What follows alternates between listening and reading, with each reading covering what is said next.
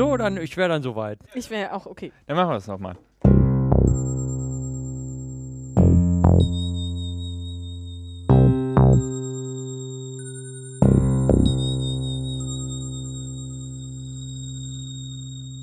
Hallo, herzlich willkommen zur 14. Ausgabe von Mega Magisch.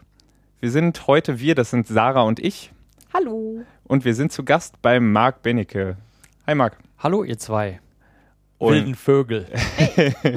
Und bis jetzt äh, jedes Mal, wenn wir einen Gast hatten, habe ich drüber nachgedacht, wie stellt man den am besten vor. Und äh, bei Marc habe ich mir einfach die Wikipedia-Seite angeguckt und gedacht, ach du Scheiße, das war einfach überhaupt nichts, weil entweder ist der Typ nämlich mehrfach geklont oder äh, hat eine Zeitmaschine oder sonst was. Der macht so viel Zeug.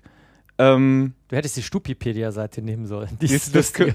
ja, okay, aber äh, also ich habe irgendwie mir so, also du machst einfach echt viel Zeug. Ne? Äh, Also der hat, der hat zum einen mal so einen richtigen, richtigen Job mit, äh, mit äh, ist äh, Kriminalbiologe. Schon allein das ist beeindruckend. Würde eigentlich schon reichen. Also, Und dabei verehre ich dich, Burini. oh. Ne? aber nicht in deiner Tätigkeit als Kriminalbiologe, sondern in Privat. der als ja Privat. als als privater Ja. Comicleser. Konsument, ja. Äh, genau, ist, ist äh, an zweiter Stelle Sarah Borini-Verehrer, dann Landesvorsitzender der Partei, Musiker, hat mit Theater schon Zeug gemacht, äh, ist äh, Autor, ganz, ganz viel Zeug und unter anderem auch Donaldist und darüber wollen wir heute nämlich reden.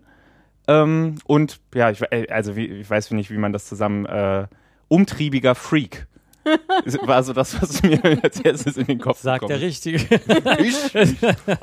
Freak ist ja kein Wie war das mit dem. Großmaul? Agnes?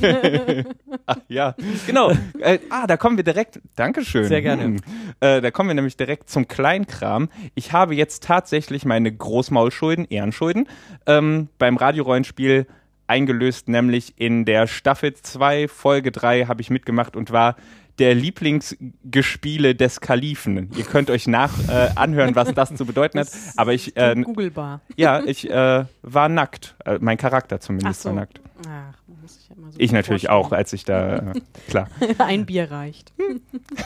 Äh, Genau, ich war dieses Mal nicht betrunken. Ah, Und heute darfst du dich ja auch nicht betrinken, hast du gesagt, weil du gleich Auto fahren musst. Das ist richtig, Obwohl wir hier köstlichste Schnäpse, ha äh, hausgemachten ähm, Sanddornlikör aus Cottbus und äh, Blutgruppe Null Wodka. Genau, das war rot gefärbter früher. Ich Wodka. dachte die ganze Zeit, das war Limonade und dachte so, ja, immer drauf und merke jetzt gerade so, Wie sieht denn das Glas aus, was vor dir steht? ja gut, also Es ist ein umgedrehter Hirsch. ja, äh, ich dachte vielleicht, wenn, wenn jemand nicht so viel Limonade mag auf einmal, dann, dann Gut. ist das halt für den kleinen Durst. Nerd. So. Ihr Menschen macht immer so komische Sachen mit euren Ritualen. Ja, das stimmt. Burini hat nämlich festgestellt, dass sie äh, nicht von diesem Planeten ist. Prost. Wir haben das alle festgestellt. Wir haben das alle drei festgestellt. Ja. Prost. Prost. Wir War ich trinken für dabei, dich mit. als ich das festgestellt Ja, ich wir haben Schlückchen gerade Wasser. äh, Ah, ähm, irgendwie Prost. äh, Gesundheit. Wir haben uns doch gerade irgendwie auf unser ähm, pseudo-autistisches Nerdtum geeinigt. Niederschwelliges Asperger. Ja, ja. Ohne jetzt irgendwie, also küchenpsychologisch alles von meiner Seite Küchenpsychologisch niederschwelliges Asperger. Ja, genau. Dass wir, ja, dass wir alle keine Geräusche, keine Geräusche mögen. Uhren ticken wahrscheinlich auch. nicht. Deshalb machen wir. Podcasts, Genau. weil dieses Hören, das ist eigentlich nichts für uns. Ich muss es ja nicht anhören. Äh, ich mache das später nochmal. Ähm, wollen wir einfach direkt zum Donaldismus kommen? Ich denke, da spricht nichts dagegen. Dann machen wir es doch einfach. Was ist denn das?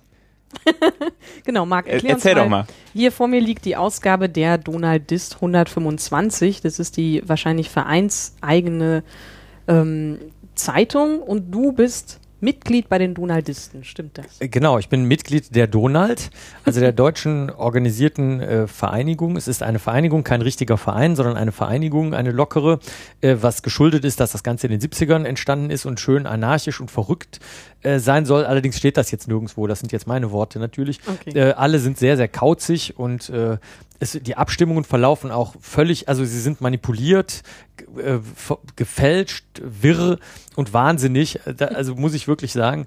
Ähm, es gibt allerdings einen Kassenwart äh, dabei, der das Ganze am Leben erhält und alles schön versendet. Und was du da hast, ist unser Fachorgan. Es ist eine wissenschaftliche Zeitschrift. Journalismus beruht äh, auf der schönen Tatsache, dass der Zeichner Karl Barks und äh, die Übersetzerin Erika Fuchs ein völlig geschlossenes Universum erschaffen haben. Frau Fuchs hat zwar teilweise die äh, Berichte von Barks äh, mehrfach übersetzt, aber nur, das sind nur kleine Varianten, die dann verändert wurden. Und so haben wir also einen geschlossenen Be Berichts, äh, ja, eine Berichtswelt, die man auslegen und und untersuchen kann.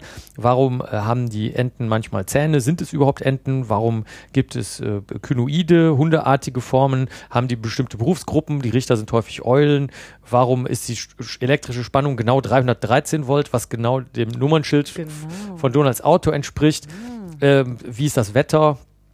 Ähm, was hat es mit dem Münster auf sich und dem Münstermännchen? Warum gibt es da Ähnlichkeiten zu irdischen Gebäuden? Es gibt, äh, vor mir liegt auch, äh, ich habe mal neuere äh, und ältere Literatur mitgebracht. Das hier ist ein Buch, ich weiß nicht, ob ihr das kennt, das habe ich als Kind immer gelesen, das Comics-Handbuch von Fuchs und Reitberger mhm. von Rororo, ganz alt. Und da äh, wird das äh, bereits erzählt von dem guten Zeichner, aber da nimmt das noch keine so eine große Rolle ein. Und hier habe ich zwei Bücher das sind also richtig dicke Fachwerke, äh, Fachliteratur, das Erika Fuchs Buch äh, von Kla äh, Klaus Bohn und nur keine Sentimentalitäten von Ernst Horst und dann gibt es noch ein neues von Patrick Barners. Äh, also da gibt es tatsächlich auch einen umfangreichen Literaturkanon, den man auch in der Buchhandlung erwerben kann. Man muss sagen, also um das kurz einzustreuen, ich habe in den USA mal ähm, bei amerikanischen Zeichnern eingestreut, dass es in Deutschland diese Art von sagen wir, Verehrung für äh, Donald Duck Comics gibt. Und die haben das für komplett exotisch gehalten. Also das ist gar nicht mal so sehr, dass diese Donald Comics in den USA so einen Kultstatus haben wie hier. Äh, ja, haben ja auch nicht, äh, haben sie auch nicht. Also die lustigen Taschenbücher, LTBs, mhm. werden, äh, die sind ausgeschlossen aus dem Kanon des ja, journalistischen. Weil es kein Karl Barks ist. Weil es kein Karl Barks ist und sehr viele andere eigentlich auch. Es gibt auch mittlerweile Neuübersetzungen, komischerweise, sehr, sehr merkwürdig. Da ist also der Fuchstext äh, komplett neu übersetzt. Oh, oh. Ja, sehr schade. Haben wir neulich, kam ein, kam ein trauriger Mann rein, dessen Frau gerade gestorben war, zum Journalistenstammtisch. Jetzt beim letzten Stammtisch hat es so einen riesigen Stapel Hefte gegeben und dann habe ich so zehn Stück von den 100 oder so mir genommen und äh, die habe ich aber jetzt wieder zur Seite Seite gelegt, weil die die falsche Übersetzung haben. Die Amerikaner haben den mhm. Nachteil, dass sie ja auch nicht die volle Überlieferung kennen die ja durch die Medien, also durch das Medium äh, Fuchs, ist es ja erst gültig geworden. Mhm. Barks selber hat einen sehr kargen und pragmatischen und hemdsärmeligen amerikanischen Stil, in dem auch sehr viele Details fehlen. Ja, das stimmt. Also ich habe ähm, ja doch, auch wenn ich jetzt kein offizieller Donaldismus-Anhänger bin oder nicht eingetragener. Ähm, es ist eine Geisteshaltung, Bogini. Geisteshaltung. Vielleicht ist es dann halt doch so, dass ich ähm, im Inneren Donaldist bin, weil so beim näheren Nachdenken kenne ich eigentlich alle Karl Barks Geschichten. Ich muss mal ganz kurz mhm. bisschen bremsen, weil ihr beide kennt euch aus. Ich bin ja du der Dove hier. Okay. Und darum, ich versuche das nochmal gerade ein bisschen zusammenzufassen. Ja? Mhm. Also, diese beiden Leuten, äh, Leute, Karl Barks, Autor, äh, Frau Fuchs, äh, Übersetzerin, richtig, mhm. haben ähm, das Universum, nämlich Entenhausen, schätze ich, gesch geschaffen und Donaldisten befassen sich damit, dieses Entenhausen oder dieses Un Universum zu verstehen. Ja, also man mhm. Wie viel, genau, wie viele Geldspeicher gibt es da? Warum sehen die Wohnungen von Donald Duck immer anders aus? Mhm. Genau. genau, und wichtig zu bemerken, Duck, nicht Duck, richtig? Ja, genau. Es geht also um die deutsche äh, mhm. Auslegung und Übersetzung und vieles, also viele Begriffe, der, der Gumpensund äh, zum Beispiel. Was ist ein Gumpensund? Äh, das ist eine. ist eine das weißt du nicht? Eine, Entschuldigung. Ein, ein Teil Entenhausen, ein geografischer Teil Entenhausens. Äh, ist, der kommt natürlich im amerikanischen dann in Viertel. ja, kommt natürlich nicht vor. Und ähm, es ist so, dass man, dass es die Widersprüche eben haargenau dieselben sind, die man in jeder geschlossenen Überlieferung hat. Man muss das äh, zusammenpassend machen und der Höhepunkt war, finde ich, erreicht, als neulich der Stadtplan vorgestellt wurde, der, der in dem alle Panels, also alle äh, umrahmten Bildchen, mhm. die in den Comics vorkommen, die von Barks jemals gezeichnet wurden und von Fuchs übersetzt wurden, tatsächlich auch vorkommen. Also ein Kollege hat sich hingesetzt mhm. über sehr, sehr lange Zeit und hat das so stimmig gemacht, dass das zusammenpasst was wirklich eine sehr große Leistung ist, weil teilweise Entenhausen halt so typisch amerikanisch aussieht mit so diesen Bretterhäusern, die aus mhm. Holz sind, aber teilweise auch äh, wie Chicago, wo, wo also die Neffen und Duck oben stehen und dann überall so eine, so eine Art Hochhaussiedlung schauen. Das war sehr viel Arbeit, das zusammenzubauen. Ist das so ähnlich wie bei den Simpsons mit Springfield, dass man ewig darüber spekuliert, wo Entenhausen sein könnte? Ja, das, äh, da gibt's weniger Spekulationen, sondern wissenschaftliches Herangehen. Also Patrick Barnos Mhm. hat die gerade in seinem jüngsten Buch dargelegt, äh, dass man, äh, man kennt die Distanzen, weil die Entenhausener fliehen manchmal gerne nach Timbuktu und äh, da stehen häufig Kilometerangaben. Ah. Und wenn man die zusammennimmt, die ganzen Kilometerangaben, dann kann man ungefähr ausrechnen, äh, wo Entenhausen liegen muss. Und er hat das an die. Ostküste einer Erde 2, sagen wir mal. Also wir sagen es das Anaversum, also ein, ein Anatides-Universum. ähm, da hat er das hingelegt. Das könnte auch daran liegen, dass er jetzt als äh, Chef für die FAZ, äh, als USA-Chef dahin gezogen ist, genau an diese Stelle. Aha. und sich das, äh, dass da der Wunsch auch seine Gedanken angetrieben hat, aber das wird natürlich immer dann von anderen Wissenschaftlern überprüft. Genau, es gibt ist sehr viel Streit. reviewed? Ja, ja, ja, es gibt sehr, sehr viel Streit. Also gerade um Aha. die Frage, ob die Neffen äh, wirklich drei Wesen sind oder ein Einheitswesen sind. Und es gibt auch in äh, zwei Berichten gibt es auch Hinweise darauf, dass das eigentlich vier Neffen sind. Also es gibt einen geheimnisvollen vierten Neffen, Einer einen bösen Zwilling oder sowas. möglicherweise. Und äh, die Frage ist auch, warum können, Druck. warum können die ihre Gedanken, warum können die ihre. Gedanken weiter sprechen und so weiter.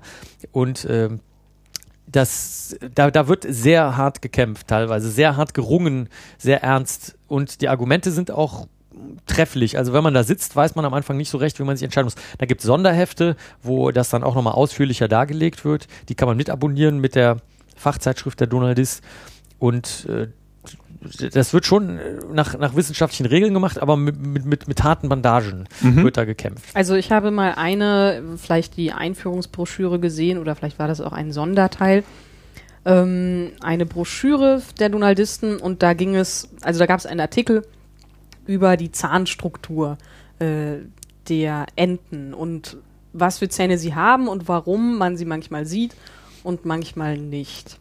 Würdest du sagen, dass das so der Kern ist, zumindest in dieser Broschüre, dieses wissenschaftliche Aufdröseln? Ja, du, genau, du hattest die Eingangsbroschüre, die Mitgliedswerbungsbroschüre. Da werden also einfache und auch geklärte Sachverhalte geschildert. Zum Beispiel das, was du da schilderst, ist die Fehlmannsche Kapsel. Also die müssen, diese Zähne müssen in Kapseln sein, weil man sie oft nicht sieht, egal wie die Zähne gezeichnet sind in den Berichten.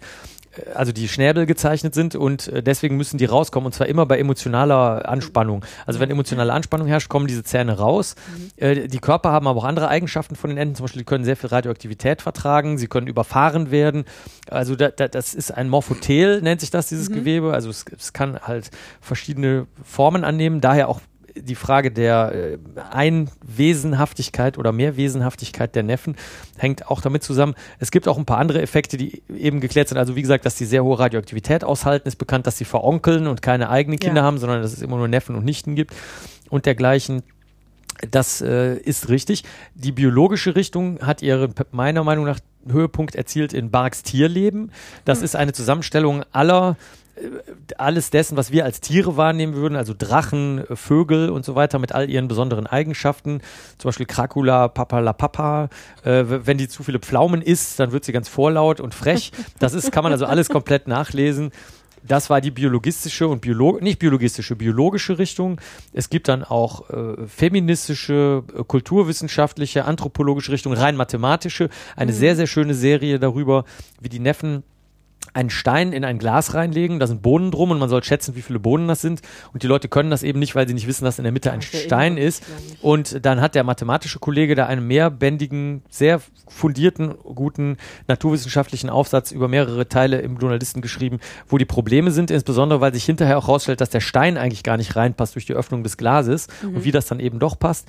Aber man darf sich auch äh, in psychologische äh, Gefilde begeben. Das gibt's also auch. Also kann man sagen, dass alle Disziplinen, die wir aus unserem Universum kennen, auch im Donaldismus vertreten sind? Ja, absolut. Also wir wenden auf, auf unserer Erde, wenden wir alle bekannten Disziplinen auf, auf das Anaversum an.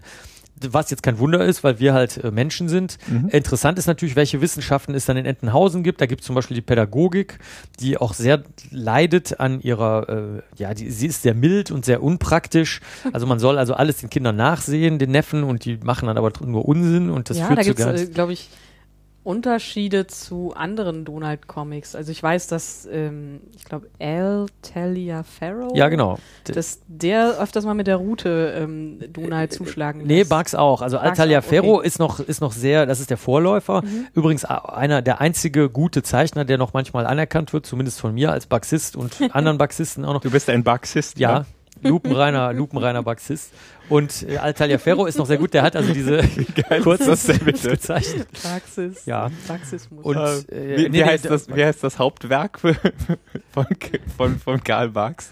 Da, nee, ist, das Tja, ist ein Gesamtwerk, das ist ein, erschlossenes Gesamtwerk. Also das ist Okay. in der in der Barks Library BL ist das jetzt, äh, wir nennen das den Phaeton, also wie dieses Auto, was es mal längere Zeit gab, das Luxusauto.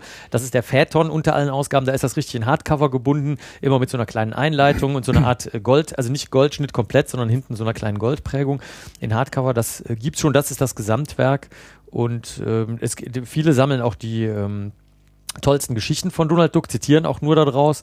Da ist aber die Kolorierung ein bisschen merkwürdig, die zählt aber nicht zum Kanon, die Kolorierung, weil die nicht von Barks und Fuchs ist. Ähm, aber das, also das ist schon das Gesamtwerk, ist das Hauptwerk. Man klammert also keine Geschichten aus. Barks hat auch selber gesagt, er mag bestimmte Geschichten lieber als andere, aber das äh, interessiert nicht, weil er ist ja auch selber nur das Medium. Ist ja nicht so, dass, das, dass er jetzt irgendwie der Religions... er ist äh, quasi Ja. der, der das dokumentiert. Richtig. Okay. Richtig. Großartig. Ähm, okay, also es gibt irgendwie diese, äh, die, diese selben Disziplinen. Wie würdest du oder wie, wie sieht so eine Forschung aus? Also du hast jetzt irgendwas gesehen. Mich hat zum Beispiel schon als Kind interessiert, wie, da gibt es sicher auch Abhandlungen drüber, kann ich mir nicht anders vorstellen, weil das äh, einem ins Auge springt, schätze ich.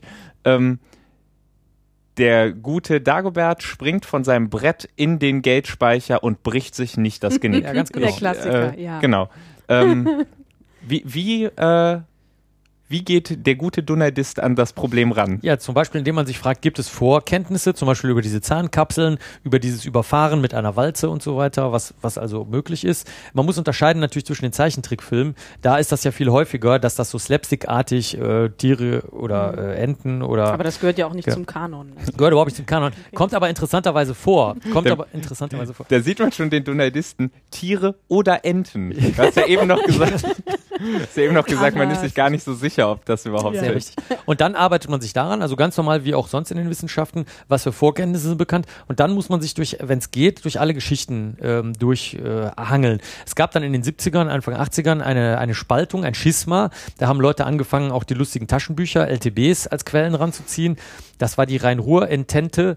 Äh, Und äh, da, äh, weil das also Leute hier vor Ort gemacht haben, das führte dazu, dass dann, da gab es großen Streit wird äh, ganz selten, sieht man das heute auch noch, dass Leute dann eben aus solchen Quellen zitieren, aber das ist eine absolute Mindermeinung. Und ansonsten beschränkt man sich drauf und es gibt genügend Kollegen, die dann wirklich alle Werke komplett durchscannen auf alle Informationen, die sich darauf beziehen, wenn man jetzt sich speziell nur auf Dagobert und das Geld, was ja ein interessantes Spezialproblem ist, beziehen möchte, die sich, die sich alle Panels durchgucken und alle Hinweise darauf dann zusammenfassen und dann einen Artikel im Donaldisten schreiben, der wird dann meistens nochmal diskutiert, also erst auf dem Kongress vorgestellt, dort diskutiert und dann gibt es eine schriftliche Fassung und äh, das ist dann zunächst mal der Forschungsstand, bis dann eben der nächste kommt und eine Verifizierung oder Falsifizierung macht, also genau wie in Naturwissenschaften. Aha, okay. Würdest du denn sagen, dass ähm, Donaldismus, dass das so ein bisschen der Kern ist, dass man äh, als wissenschaftliche, äh, als Wissenschaftler jegliches Bereiches daran üben kann, wie man sachlich etwas belegen kann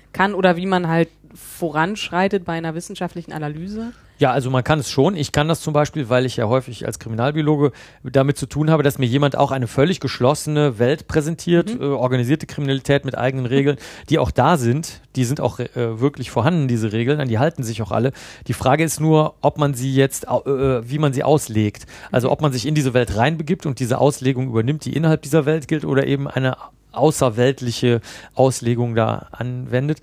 Und das könnte man daran üben. Die meisten Menschen machen es aber nicht. Also wir haben viele Leute, die können halt zum Beispiel alle Überschriften von allen Berichten, äh, auch, auch sehr, sehr viele Sätze aus allen Berichten wiedergeben. Die haben also da einen sehr großen Zitatenschatz und Kenntnisschatz. Wir haben Leute, die sich eher mit übergeordneten Fragen äh, befassen. Zum Beispiel, was weiß ich, warum haben nur die Frauen äh, immer diese Schuhe an und äh, Männer nicht? Äh, also da gibt es sehr viele Spezialisierungen. Ähm, ich habe eher den Eindruck, dass Menschen, die das bereits können, dieses Wissen dann da anwenden. Also sehr skurril finde ich zum Beispiel, dass da sind zum Beispiel Menschen dabei mit überragender Intelligenz, die auch in höchstbegabten Organisationen sind, die gleichzeitig die wissenschaftliche Methode kennen, die aber gleichzeitig religiös sind, wo es bei mir schon anfängt, dass das nicht mehr Aha, zusammenpasst und okay. die das wiederum dann auch noch in, den in die journalistische Forschung reintragen. Also es wird sehr stark. Donaldistische Theologie dann, oder? Ja, es ist eine, Jon äh, ja, es ist eine Jonglage, würde ich mal sagen. Die, äh, ni- nicht, nur, nicht nur eine Übung. Für mich ist es eine Übung, aber ich glaube, ich bin der Einzige, der sich daran übt. Die anderen jonglieren einfach. Das ist so ihr Bällchenparadies äh, wie beim Ikea. Sind viele Donaldisten Wissenschaftler? Ja, auf verschiedene Arten. Also viele sind extrem verkauzte, übersachliche Spezialisten, wortkarge Zausel, ähm, teilweise auch Feuilletonisten, also zwei, äh, zwei Feuilletonisten, also Platthaus und Barners sind bei der FAZ und ähm, Feuilleton, also war Feuilletonchef der Patrick Barners mit großem T, Pat, großes T, Trick, ne, Barners. Und ähm, die, die, die haben halt umf umfangreiche, Ke sehr, sehr umfangreiche feuilletonistische Kenntnisse, gehen aber auch wissenschaftlich durchaus daran. Äh, es ist auch so, dass manchmal nicht weiß, man weiß nicht, was Huhn oder Ente war. Also manche halten zum Beispiel, manche halten unheimlich Sehr gut. Ich brauche, ich brauch für die, hätte vor dieser Folge mir so einen Instant Rimshot Knopf. Ja, kannst du, Huhn oder hinterher Ente? noch, kannst du hinterher noch einbauen, ist aber dann natürlich nicht mehr so schön. Wir brauchen so einen Knopf wie bei Roche und Böhmermann. Okay, Oder Huhn und Ente, Entschuldigung bitte. Ja, also was zuerst kam, ne? Also Huhn und Ente. Und der, zum Beispiel halten, vi- viele Menschen sind auch sehr ähnlich einzelnen Figuren. Also wir haben einen prominenten Donaldisten, der eben sehr stark Dagobert äh, ähnelt, also auch in seinem total äh, zwanghaften Geiz. Was, äh, aber er reflektiert das irgendwie überhaupt nicht und es ist so. auch nicht unsympathisch irgendwie. Er, äh, er identifiziert sich aber auch eher mit dieser Figur und dann gibt's andere Leute, die ähm, halt auch wirklich hier regelmäßig mit einem Matrosenjäckchen zum Stammtisch kommen und das auch in keinster Weise, also da schmunzelt niemand drüber. Das ist einfach, wird als gegeben angesehen. Es ist eine, Das geht auch nur bei Donaldisten und Turbo-Jugend.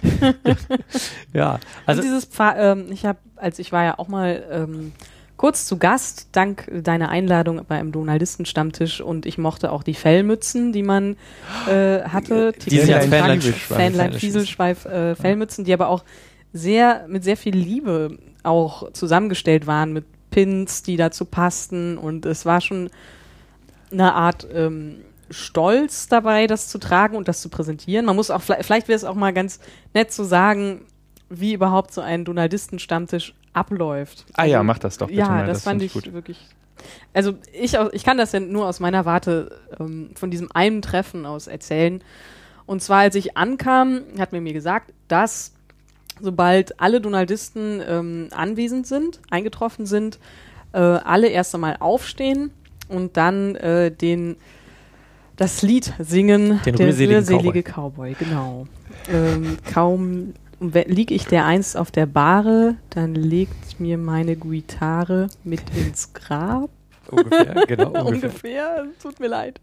Ähm, auf jeden Fall beruht das halt auf einer Erika Fuchs Übersetzung eines, ähm, eines Comics von Karl Barks natürlich. Und dann stehen da halt vielleicht zehn Männer, also ich nehme an, die Mitgliederzahl variiert dann ähm, am Stammtisch und singen das halt äh, tot ernst, aber auch mit einem gewissen Stolz. Und dasselbe wird dann auch nochmal wiederholt, wenn der Stammtisch aufhört. Ich glaube, wenn ein Mitglied geht. Oder, Oder wenn der 13. kommt, sehr gerne, wenn der 13. reinkommt. Oder neulich, als dieser äh, Mann kam, der uns die Hefte geschenkt hatte, von dem ich vorhin kurz sprach, der berichtete nämlich, er müsste die Hefte jetzt loswerden, weil er in eine kleine Wohnung zieht. Er hatte soeben seine Frau begraben. Oh Mann. Da haben wir auch für ihn den rührseligen Cowboy äh, Oh. ja, äh, ergriffen und er kannte das, also er wusste, dass wir das tun Mhm. und äh, wir haben ihn auch gefragt, also wir haben ihn auch hinterher gefragt, ob das in Ordnung war. Nicht wahr? Er stand also mit im Kreis Ja. dabei. Wohlgemerkt, er kam gerade frisch mit der Bekleidung von der Beerdigung Ach, äh, Liebezeit. von seiner Hart. Frau und das, seine erste Amtshandlung war, äh, die Disney-Hefte uns zu überreichen, die jetzt nicht mehr in die kleinere Wohnung passen. Gott. Ja, ja, also das hat schon wirklich genügend Ernst, äh, sodass auch so eine Situation dann nicht entgleist oder Mhm. albern oder traurig wird. Ja, ja, ich hatte auch nicht das Gefühl, dass da irgendwie jetzt total ironisch das irgendwie gemacht wird, was ich eigentlich auch ähm, sehr spannend fand, dass man halt eben so eine Leidenschaft da reinsteckt und äh, dem so eine Bedeutung beimisst, weil die Bedeutung ist ja dann, die ist ja dann da. Das ist ja dann nicht einfach irgendwie ausgedacht. Das, das ist ja auch, äh, haben wir ja beim letzten Mal schon drüber gesprochen, das ist ja auch so, eine der Eigenschaften des Nerds, ne? dass man über seine Leidenschaft auch ähm, unironisch äh, seltsame oder für andere Leute zumindest seltsame Dinge tun kann Ja. und die einem aber wichtig sind. Ja, und der Nerd bekennt sich eben dazu. Ja. Also es gibt ja viele Nerdtümer, ähm, die sich nicht als solche identifizieren. Also die berühmte Modelleisenbahn, die im Hobbyzimmer steht, das ist, ähm, also zumindest ich kenne Rentner oder kannte welche, denen das unglaublich wichtig war und die auch wirklich sehr viel Wert darauf legen, diese Modell, ähm, diese, diese Bahn halt irgendwie auszustatten und das zu schmücken. Die würden aber nie von sich selber sich so sehr dazu bekennen. Also es findet so ein bisschen in diesem verschlossenen Hobbyraum statt. Es kann aber auch sein, dass sie es nicht wahrnehmen, dass sie Spezialisten geworden Ja, sind, stimmt. weil sie, wenn sie jetzt zum Modellbauladen gehen, äh, halt ganz normal von der, weiß ich nicht, so und so Spur und E32er Trafo oder sonst irgendwas reden, sodass ihnen das vielleicht auch gar nicht unbedingt Ja, auffällt. aber, ja, das ist, glaube ich, wirklich so diese ähm, äh, Sozialisation. Also wenn du, der, der Nerd hat sich halt gefunden in einer Gruppe, manchmal, nicht immer. Und die Donaldisten haben sich offenbar gefunden äh, zu einer Gruppe. Und dann kann man sich da selber auch vielleicht ein bisschen drin finden. Total. Also für viele ist das auch wichtig. Also es sind ja häufig Ältere. Wir haben natürlich dasselbe Nachwuchsproblem wie alle Vereinigungen, weil die meisten Menschen ja nur noch kurzfristig um einem Event oder sowas beizuwohnen, irgendwie einem Verein oder einer Gruppe sich mal gewogen fühlen. Und äh, da ist es so, dass die Leute sehr, sehr lange da sind. Und äh, wenn zum Beispiel die Presselumpen, wie sie heißen, oder Medienlumpen, wenn die sich also anwanzen, äh, so, dann, äh, das ist also Sehr donaldistisches verblümt hier. Ach Sprech, so, nein, aha, donaldistische ah, okay. Sprache ist das. Ah, okay. Dann äh, Ich wird fühle das mich geschmeichelt. Nein, nein, du, du nee, ja- nee, bei dir wäre das nicht so, sondern äh, Menschen, von denen man erwartet, dass sie sich für das Thema gar nicht interessieren, Ah, okay. sondern nur auf die Oberflächlichkeiten da äh, rekrutieren. Genau. Und äh, wenn die kommen, dann haben, ist zum Beispiel die Lösung neuerdings, dass die also vor dem Stammtisch das gerne machen können, mit den zwei, drei Leuten, die dann auch vorher kommen und Rede und Antwort stehen wollen und alle anderen wünschen nicht, während des Stammtisches dann da äh, angesprochen zu Ah, werden. okay. Ich habe das in Stuttgart beim Stammtisch auch schon anders erlebt, da waren die, wurden die auch schon mal freundlich aufgenommen. Es ist aber in der Tat schwierig, weil dieses Pointieren natürlich immer darauf hinausläuft, dass wir zum Beispiel Klatsch, Klatsch, Klatsch sagen äh, und nicht klatschen und äh, dergleichen Dinge tun. Das steht halt wirklich in jedem einzelnen Bericht seit 1979 drin, sodass das tatsächlich äh, in Richtung Media Exploitation wie das echte Freaks, also nicht Nerds, sondern Freaks äh, Also als das unangenehm gab es oft dann irgendwie. Das ist jedes Mal, ja genau, also man hat dann jedes Mal so eine, so eine gestanztes, äh, die Artikel können auch mittlerweile sehr, sehr schön sein, das liegt aber daran, dass eben gegengesteuert wird und man nicht mehr so auf das Oberflächliche ähm, abzielt.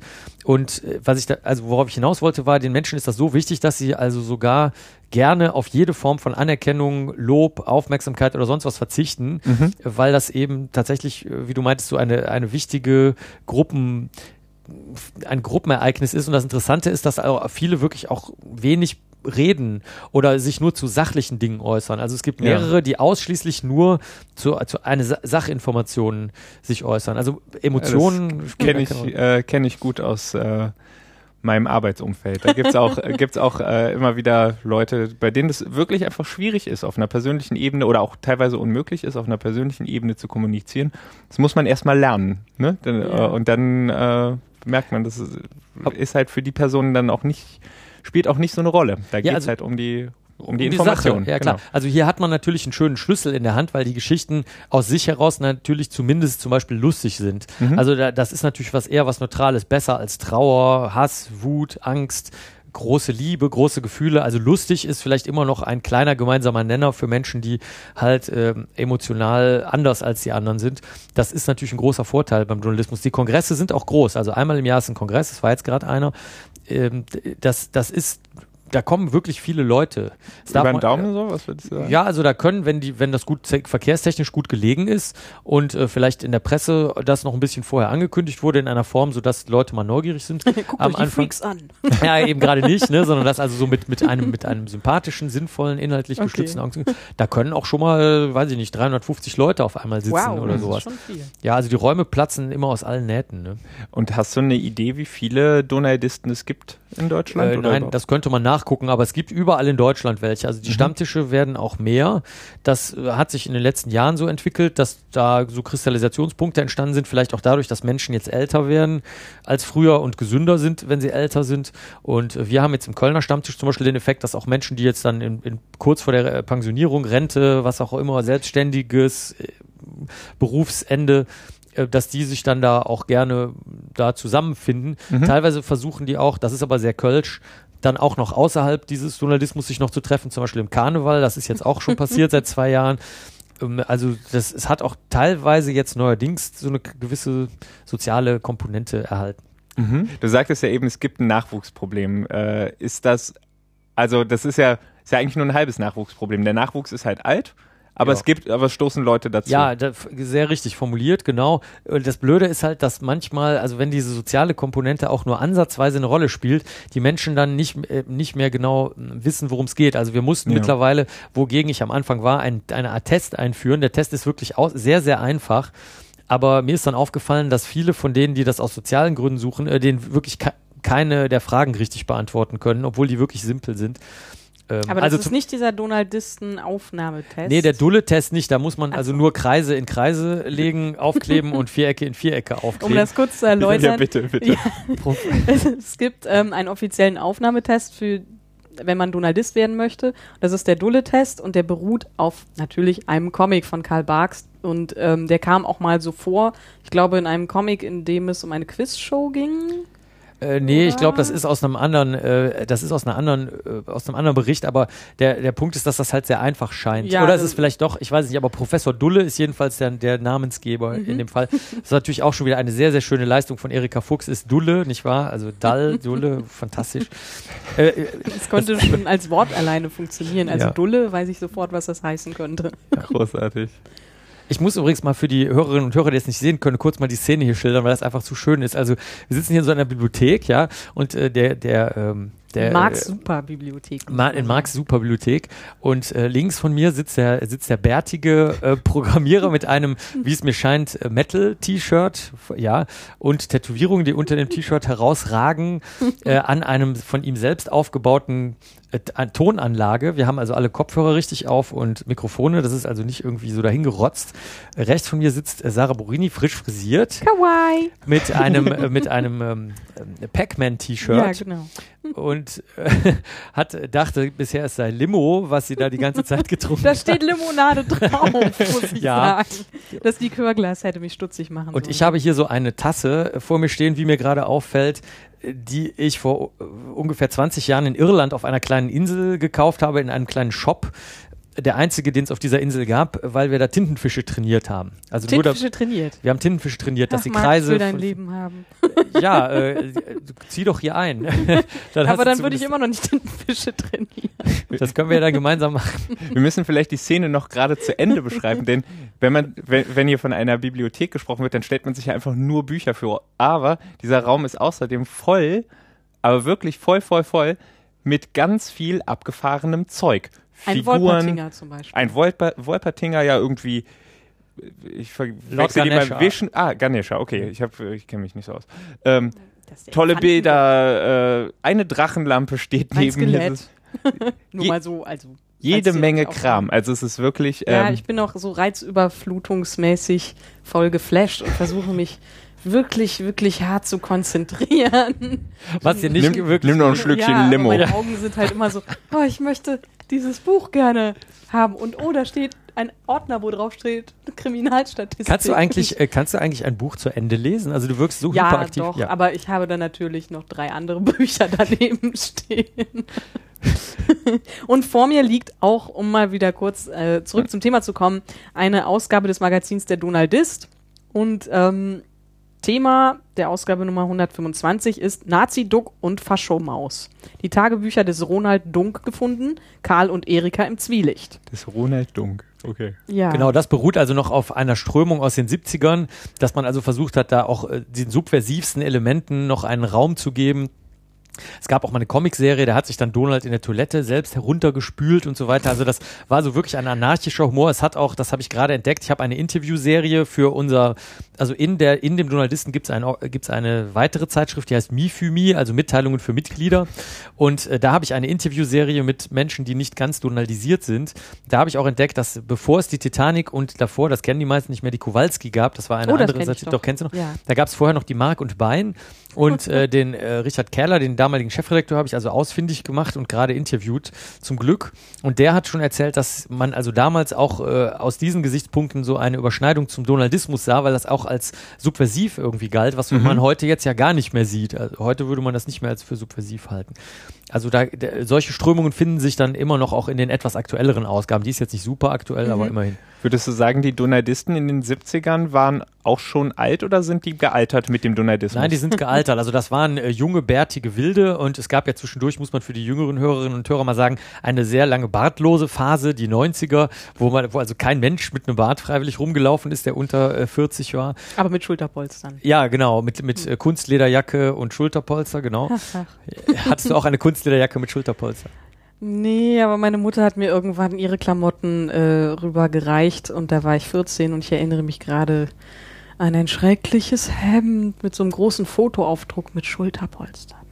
14-Jährige mit Schulterpolstern, das sollte nicht sein. Nein? Nee. Aber zurück zum Thema. Donaldismus. ja, genau. Nicht Sarah-Traumata. Das ist eine andere eigene Folge. Können wir auch mal einen Podcast so aufnehmen, wenn du Oh möchtest. Gibt's da noch Fotos von? Ich, Ich, wenn ich sie nicht alle vernichtet habe. Donaldismus.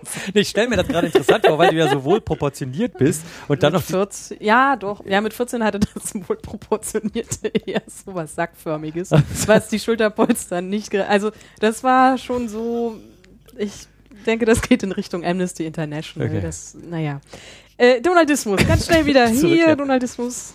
Tada, Zauberfunken. Äh, mich würde nur kurz interessieren, ähm, also wir hatten jetzt so ein bisschen darauf, wir sind so ein bisschen darauf eingegangen, was ähm, Menschen am Donaldismus faszinieren könnte. Ähm, wenn du dir jetzt so nicht pauschal, sondern wirklich einzelne Mitglieder anguckst, was glaubst du, was fasziniert sie wirklich an der Figur Donald, die ja wirklich eine sehr spezielle Figur ist, nämlich auch ein Loser manchmal. Ja, das hat, nee, nicht nur manchmal, der ist immer Loser. Also Ja. Donald gewinnt zwar manchmal, also ganz selten kann er mal kurzfristige Gewinne Mhm. erzielen, aber er ist, ist auf jeden Fall ein Loser. Nee, das ist es genau. Also Tom Plum, unser ähm, äh, beinahe wäre er mal zur Präsidente gewählt worden letztes Jahr. Da hat er aber leider, Präsidentin. Präsident. da hat er aber leider für sich selbst nicht stimmen wollen. Äh, und dadurch ist er es nicht geworden. Ah. Aber er hat, er ist studierter Philosoph und hat gesagt, das grandiose Scheitern, das ist das absolute Kernelement, was uns alle verbindet. Und das kann ich auch wirklich sagen. Also ich denke, jeder der Donaldistinnen und Donaldisten kann von sich sagen, dass er grandios gescheitert ist. Und die Betonung liegt auf grandios. Scheitern, das tut jeder mal. Aber es ist schon wirklich richtig, äh, ein, ein richtig extremes Abschmieren ist irgendwann mal passiert. Das muss jetzt nicht finanziell oder sonst was sein oder äh, so, aber es ist schon sehr auffällig und das führt eben auch dazu, dass auch alle nur rumsitzen und brummelig sind oder sich auch Dinge leisten, wie beispielsweise äh, beim, beim letzten Stammtisch hat also einer konsequent nur aus einem 05-Glas Leitungswasser getrunken. Oh nein, und die Be ich. ja Oh. und die Bewirtung hat also dann das einfach hingestellt und hat also es gar nicht kommentiert, äh, weil die kennen das halt schon. Die wissen, Er da hat das- steckt was hinter. Ja, er hatte das ganz logisch begründet. Er hat gesagt, die, die, das Sprudelwasser äh, schmeckt ihm nicht und sei überteuert. Alkoholische Getränke möchte er nicht trinken und äh, das sei die logische Konsequenz, dann eben dieses Leitungswasser zu trinken. Und dann, also das hat er mir erklärt auf Nachfrage. Ähm, ansonsten hat gar keiner nachgefragt. Und das, äh, also so, das ist jetzt keine Attitüde oder Protest oder Subversion, sondern das ist halt das Endergebnis davon, dass man sich eingerichtet hat, dass Dinge halt auch mal anders sein können, als das in der erfolgsverwöhnten normalen Welt so ist. Ist ja eigentlich schön. Ja, Sehr deswegen gibt es ja. wahrscheinlich auch keinen Mickey Mausismus. Also es gibt Genau. bestimmt Mickey Maus Fans, aber es gibt keinen Verein, der sich da Ja, so Die Mausfans sind selten, also äh, Ja. da, äh, wirklich, muss man sagen. Also es, es gibt wenige Menschen, die da in irgendeiner Form einen, K- einen Kristallisationspunkt haben. Mhm. Die, man hätte ja so einen MacGyver aus der Maus mal machen können oder sowas, der so alles kann oder so, Ja. Was halt gerade schick war, oder ein CSI das anflanschen können. Aber dafür ist die Maus also doch zu glitschig und, Mhm. und äh, vielfältig. Mickey Mausisten wählen auch FDP wahrscheinlich. Also Ja. es gibt ähm, im Comic äh, oder ich glaube im ganzen Kreat negativen äh, ähm, Bereich einen Begriff, der nennt sich Mary Suing. Ähm, und das heißt, Mary Sue, ähm, das ist so ein Charakter, der eigentlich auch der Autor sein könnte, der immer gut ist, der halt immer gute Entscheidungen trifft und der halt immer so ein bisschen als moralische Instanz funktioniert. Und Mickey Mouse hat das in vielen seiner Geschichten, dass es halt doch irgendwie genau wie Superman halt eine richtige Entscheidung trifft, während Donald halt impulsgetrieben ist Genau. und der ist einfach halt dann mal cholerisch, der ist äh, neidisch, der äh, trifft äh, Entscheidungen einfach aus seinem Bau Bauch heraus und äh, es werden auch die negativen Gefühle mal angesprochen und ich denke, das ist auch wirklich so dieser Identifikationsgrad. Also wir wollen ja nicht immer nur diese tolle Mickey Maus vor uns haben, die uns sagt, wie perfekt wir nicht sein können. Genau. Und das finde ich spannend. Ja, ähm, was, also mich, mich würde tatsächlich noch ein bisschen mehr äh, Entenhausen interessieren, ähm, weil, also ich habe wirklich sehr wenig entenhausige Literatur gelesen.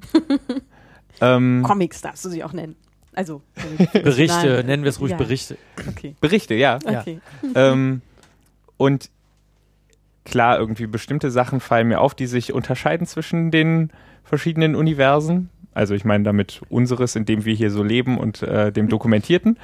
Ähm, also irgendwie, es gibt so ein, gibt auch ein bisschen Magie, ne? Äh, hier Gunde Gaukelei äh, macht, macht äh, manchmal Blitze aus ihren Fingern und so. Ähm, was sind denn so die oder für dich die interessantesten Unterschiede zwischen unserer Realität und entenhausiger Realität, donaldistischer? Also, dass die Entenhausener sehr oft umziehen, das ist äh, ungewöhnlich und auch gerne mal ihr komplettes Haus auseinandernehmen, wenn da möglicherweise ein Schatz versprochen wird, der zwischen den Wänden ist. Das ist also für den völlig egal, das komplette Haus zu zerlegen, umzuziehen. Dagobert Duck hat auch mehrere Geldspeicher, die, soweit wir das rekonstruieren können, auch nicht gleichzeitig äh, da sind, sondern einfach dann, also er zieht mit dem Geld auch um, was auch nicht so ganz nachvollziehbar ist, weil die Panzerknacker ja eigentlich jede Strategie ersonnen haben, da irgendwie dran zu kommen. Das äh, finde ich schon mal merkwürdig, diese, diese ja, übertriebene Wendigkeit, dann natürlich das Veronkeln. Das ist eine, eine interessante Eigenschaft. Dann auch tatsächlich, was du sagst, das Magische, also Zufälle äh, verhalten sich überhaupt nicht nach den oder überhaupt die, die Grundsätze der Thermodynamik äh, sind irgendwie nicht so ganz, die funktionieren anders. Also eine Schatzkarte setzt sich dann, wenn Gustav ganz in der Nähe ist, mit geradezu vorhersehbarem, ja, es ist vorhersehbar, dass sie sich zusammensetzt, obwohl sie vorher in ganz viele Stückchen zerrissen wurde.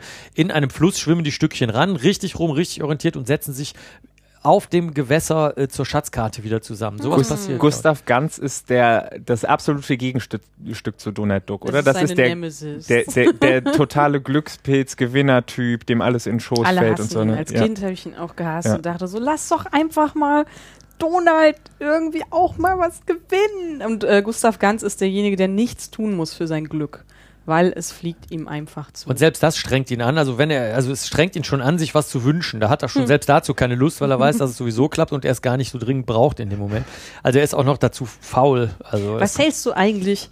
Also ich finde das ja sehr ähm, hm, kritisch. Was hältst du eigentlich von Daisy? Weil die scheint ja wirklich total. Mich hat das als Kind schon geärgert, wie sprunghaft die ist. Also wenn Gustav Ganz irgendwie ein tolles Auto hat, dann ist das auf einmal seine Freundin. Und man weiß jetzt nicht so richtig, ist das jetzt, ist sie gut oder böse? Ich fand sie nämlich nicht so positiv. Ja, sie hat äh, durchaus viele Schattenseiten, die äh, vielleicht äh, sich auch in Karl Barks Biografie, der auch nicht immer Glück mit Frauen hatte, äh, vielleicht äh, da irgendwo speisen. Man weiß es natürlich nicht. Er ist, wie gesagt, nur das Medium. Also ähm, Daisy ist extrem launisch, also außerordentlich launisch, äh, gibt auch schlechte Erziehungsratschläge, beispielsweise, dass Donald die Neffen äh, vertrimmen soll ordentlich, damit Wow, sie ihre Lektion lernen. Er aber nicht dabei die Beherrschung verlieren soll. Das ist ja Also, fast Lady äh, Macbeth-mäßig. Ja, ja, solche Dinge macht sie schon. Und natürlich sammelt sie dann auch ständig fürs Damenkränzchen Geld mit ein, äh, mit, mit Mildtätigkeit, die sie sonst ja überhaupt nicht an den Tag legt, außer eben in Stimmt. dieser sozialen Funktion mit diesem Kränzchen. Ähm, äh, Schmuck interessiert sie sehr, Pralinen hat sie gern, Kleidungsstücke mag sie, tanzen. Also äh, sie ist irgendwie schon durch, also auf eine andere Art egozentrisch als äh, Donald jetzt, auf jeden Fall. Wir vermuten, dass die beiden tatsächlich ein Paar sind und äh, Gustav wäre sozusagen der, wie, wie in so einem Trivialroman, wäre jetzt der, der, der C, also A liebt B und B liebt A, aber da ist C. So, ist so eine. Aber ähm, Gustav selber hat ja auch nur Interesse daran, damit anzugeben, Mhm. dass er jetzt gerade mit Daisy irgendwo ausgehen kann auf einen Ball oder sowas. Manchmal Also sie ist so ein bisschen Pokal, den man rumreicht. äh, ja, aber eben nie, eben dann am Ende des Tages doch nicht rumreicht. Meistens ist es ja dann doch Donald, äh, der sich mit ihr sozial auseinandersetzen muss. Mhm. Aber sie ist auf jeden Fall extrem launisch und was du vorhin sagtest, also negative Gefühle und andere Gefühle. Sie, sie fordert auch gerne was, also will umschwärmt werden äh, und, und gern gehabt werden. Also sie ist sicher eine der egoistischsten Personen, obwohl natürlich Dagobert Duck als reiner äh, Hardcore-Kapitalist Ja. das natürlich nochmal weit übertrifft, aber bei Dagobert merkt man wenigstens, dass er dann auch traurig ist. Zum Beispiel, wenn Weihnachten sich keiner um ihn kümmert, dann ist er halt sauer und sagt, mich mag keiner und ich mag auch gar keinen und das ist auch ganz egal so. Ich war, da merkt man seine Trauer und wenn dann die Neffen oder Donald oder so sich doch um ihn kümmern, dann ist er doch ganz gerührt und ordert aus einem U-Boot mal heraus auch mal dann äh, Spielzeug für die Neffen äh, Das und stimmt, solche Sachen. ja. Also der, der, der, hat da irgendwie so einen Soft-Spot, während das bei Daisy äh, die, die, hat ist, die hat die, Bruch, ne? ja, die hat viele Softspots, aber ähm, ist eigentlich sehr anstrengend. Ja, weniger Oh. berechenbar. Rosa Granit mit Rosa Granit, sehr Ja. schön. Ja, tatsächlich, also jetzt ohne da wieder irgendwie ein feministisches Fass aufzumachen, Ach, aber kannst du ruhig. ach, es ist halt, es ist jetzt gar nicht mal so schlimm, weil ich habe mich ja dann eh ähm, in den Donald hineinversetzt, aber tatsächlich für eine Phase ähm, hat mich das als Kind halt geärgert, weil ich dachte so, hey, ähm, wie wär's, wenn ich jetzt auch mal mich in diese Frauenfigur hineinversetzen will? Und das war dann auch irgendwie für mich schon, auch wenn ich das damals noch nicht so bewusst formuliert habe, die war mir zu irrational. Die war mir irgendwie wirklich wie dieses typische Klischee von so einer hysterischen, irrationalen Frau, die einfach nach Laune entscheidet oder nach Statussymbolen, äh, wem sie da ihr Herz schenkt. Und die war für mich, die war für mich eine Fiese. Ja, es gibt die anderen. Das fand ich schade. ja, einfach, die, weil- Frau, äh, die Frauenfiguren sind halt auf ihre weibliche Art äh, so ein bisschen schwierig. Also, Mhm. Da gibt's, da gibt's äh, welche, die dann halt äh, sehr aufbrausend und matronenhaft sind Mhm. äh, und so. Da, die, die kommen häufig in dieser Form vor in Entenhausen. Das ist äh, wahrscheinlich schwieriger, sich zu identifizieren. Wir haben aber Frauen in der Donald und eine davon zum Beispiel identifiziert sich interessanterweise mit Oma Duck. Da, Ah, da ja. würde man vielleicht Ja, gar die nicht drauf kommen, nett. aber das, Die genau, die ist sehr freundlich, Ja. lösungsorientiert, äh, versucht auch für zum Beispiel, ja, versucht auch für weniger begabte Menschen Lösungen zu finden, ist mit der Mhm. Natur irgendwie im Einklang. Stimmt, und die ist Ja. irgendwie ganz, die ist ganz glücklich auf ihrer Farm. Mhm. Und Gundel. Gaukelei, die ist ja dann eigentlich auch so eine gute, Die fand ich übrigens immer super. ja, ja, kann ich nachvollziehen, weil sie halt auch jemand ist, also wirklich der Konterpart zu äh, Dagobert, die einfach auch aus was für einem Grund auch immer auf diesen Kreuzer versessen ist. Und sie ist halt, ähm, sie hat etwas, was sie antreibt und dadurch hat sie eine eigene Persönlichkeit und bei Daisy war es einfach so, da wusste ich nicht so richtig, wer ist das oder existiert sie nur, um Donald zur Seite zu stehen oder halt nicht zur Seite zu Äh, stehen. nee, ich glaube schon, dass sie ein, in sich, wenn man so, so wie so ein Romanautor so ein Charakterkärtchen machen würde, da wäre bei Daisy auch schon so eine Konsistenz, nur es schwankt halt so fürchterlich äh, zwischen diesen emotionalen Mhm. Hoch- und Tieflagen. Deswegen ist das anstrengender als bei Gundel, die da etwas konsistenter und für uns etwas emotionsgemindertere Menschen äh, leichter, äh, leichter in einer bestimmten, in einem bestimmten Spektrum Ja, bleibt. Sehr, sehr pragmatisch, ne? Die Ja. ist, äh, geht immer Absolut. auf den. Aber die, dieser, dieser Kreuzer ist irgendwie ein, ich kenne mich ja wirklich nicht so aus, aber das ist ein relativ mächtiges magisches Artefakt irgendwie für sie, ne? Also damit kann sie dann oder erhofft Stimmt, sie sich zumindest sie Dinge zu, zu tun, ne? Also irgendwie da, das für Zauber zu nutzen. Ja, die, ja genau, die kann ihre Magie steigern. Sie, die Mhm. kann äh, schon erhebliche Zauberkräfte machen. Also die kann äh, Formwandlungen äh, zaubern. Also wenn sie mal auftaucht, muss man schon tierisch aufpassen. Also sie kann ja auch fliegen und so. Also da ist schon ein sehr viel sehr viel magische Kraft, die sie aber eben nicht einfach wahllos jetzt einfach so zur Störung anwendet, sondern eben nur für ihre Ziele. Äh, Das ist das Mhm. Gute daran an der Sache. Wa- Was gibt es denn sonst noch so an Kriminalität? Äh, du sitzt gerade vor der Panzerknacker. Kriminalitätsstatistik. Irgendwas hat dich beeinflusst. Ja. ja, ähm, also es 50 gibt Ordner, irgendwie Kriminalistik draufsteht. Gundel Gaukel, es gibt die Panzerknacker, die den Geldspeicher ausräumen wollen. Es gibt McMoneysack und Aber der ist, ist kriminell? Clever italienischer Erfindung? Äh, ja, Also glaub, der, der kommt nicht vor, ja. Ah, okay. Die, Aber McMoneysack, oder? ja. Aber der ist doch eher nur Konkurrent, oder? Ja, der ist Konkurrent. Die benutzen, sie- also man muss dazu sagen, dass strafrechtlich und zivilrechtlich äh, gehen die über jede Grenze. Also die betrügen, die lügen, die stehlen, äh, die demolieren, die randalieren, die beleidigen, äh, die, äh, jagen ähm, einen Pädagogikprofessor hoch, machen die Neffen, äh, Lärmbelästigung, äh, permanenter Streit mit dem Nachbarn.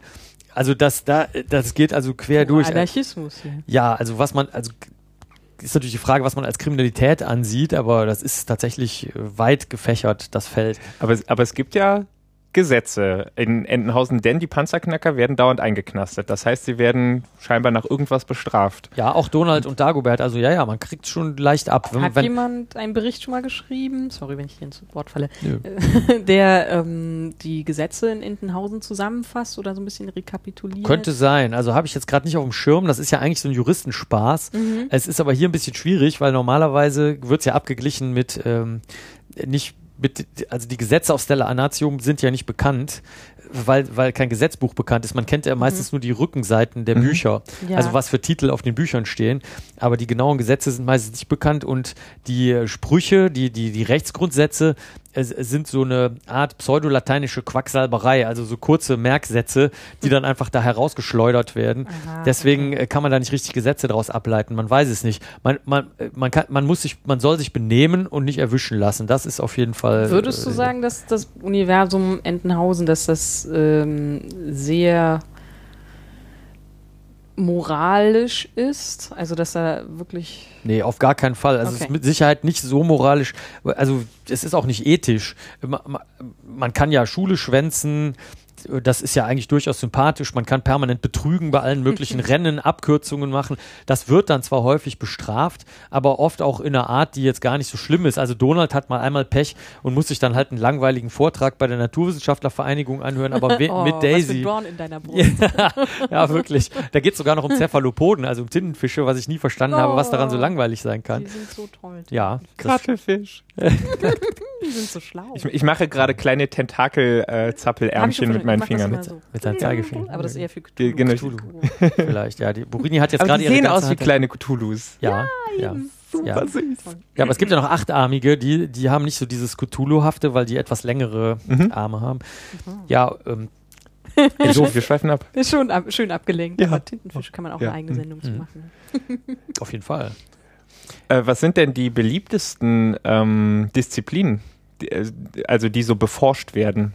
Also wenn es alles Mögliche gibt, aber es Äh, gibt auch sicher Dinge, an denen man an denen die meisten oder viele Leute Spaß haben. Also Äh, sagt es eben, es gibt ne. einen Philosophen zum Beispiel bei euch, der sich damit befasst. Der, der wendet aber diese philosophischen Prinzipien nicht in der bekannten Art an. Also die Themen sind teilweise extrem äh, spezialisiert. Ich blättere hier mal gerade rum in den, also hier ist zum Beispiel Weidmannsheil, Auswüchse des Jagdwesens in Entenhausen. Mhm. Ähm, das ist dann, nö, das ist jemandem einfach aufgefallen. Oder ich blättere mal in derselben Ausgabe. Ich Äh, sehe gerade Astrologie. Dagobert Duck und der Mythos vom amerikanischen Traum, genau, Astrologie. Ähm, ich nehme mal hier einen älteren Donaldisten raus. Ähm, da kann man wirklich sehen, wie weit gefächert das äh, sehr schnell geht. Ja, ich muss so lange blättern, weil die äh, Artikel so lang sind. Ähm, Facciamo Festa Tutavia, Festkultur in Entenhausen. Also man sieht schon, das ist, wenn man es hört, hört sich weit gefächert an, aber sind natürlich extreme Spezialthemen.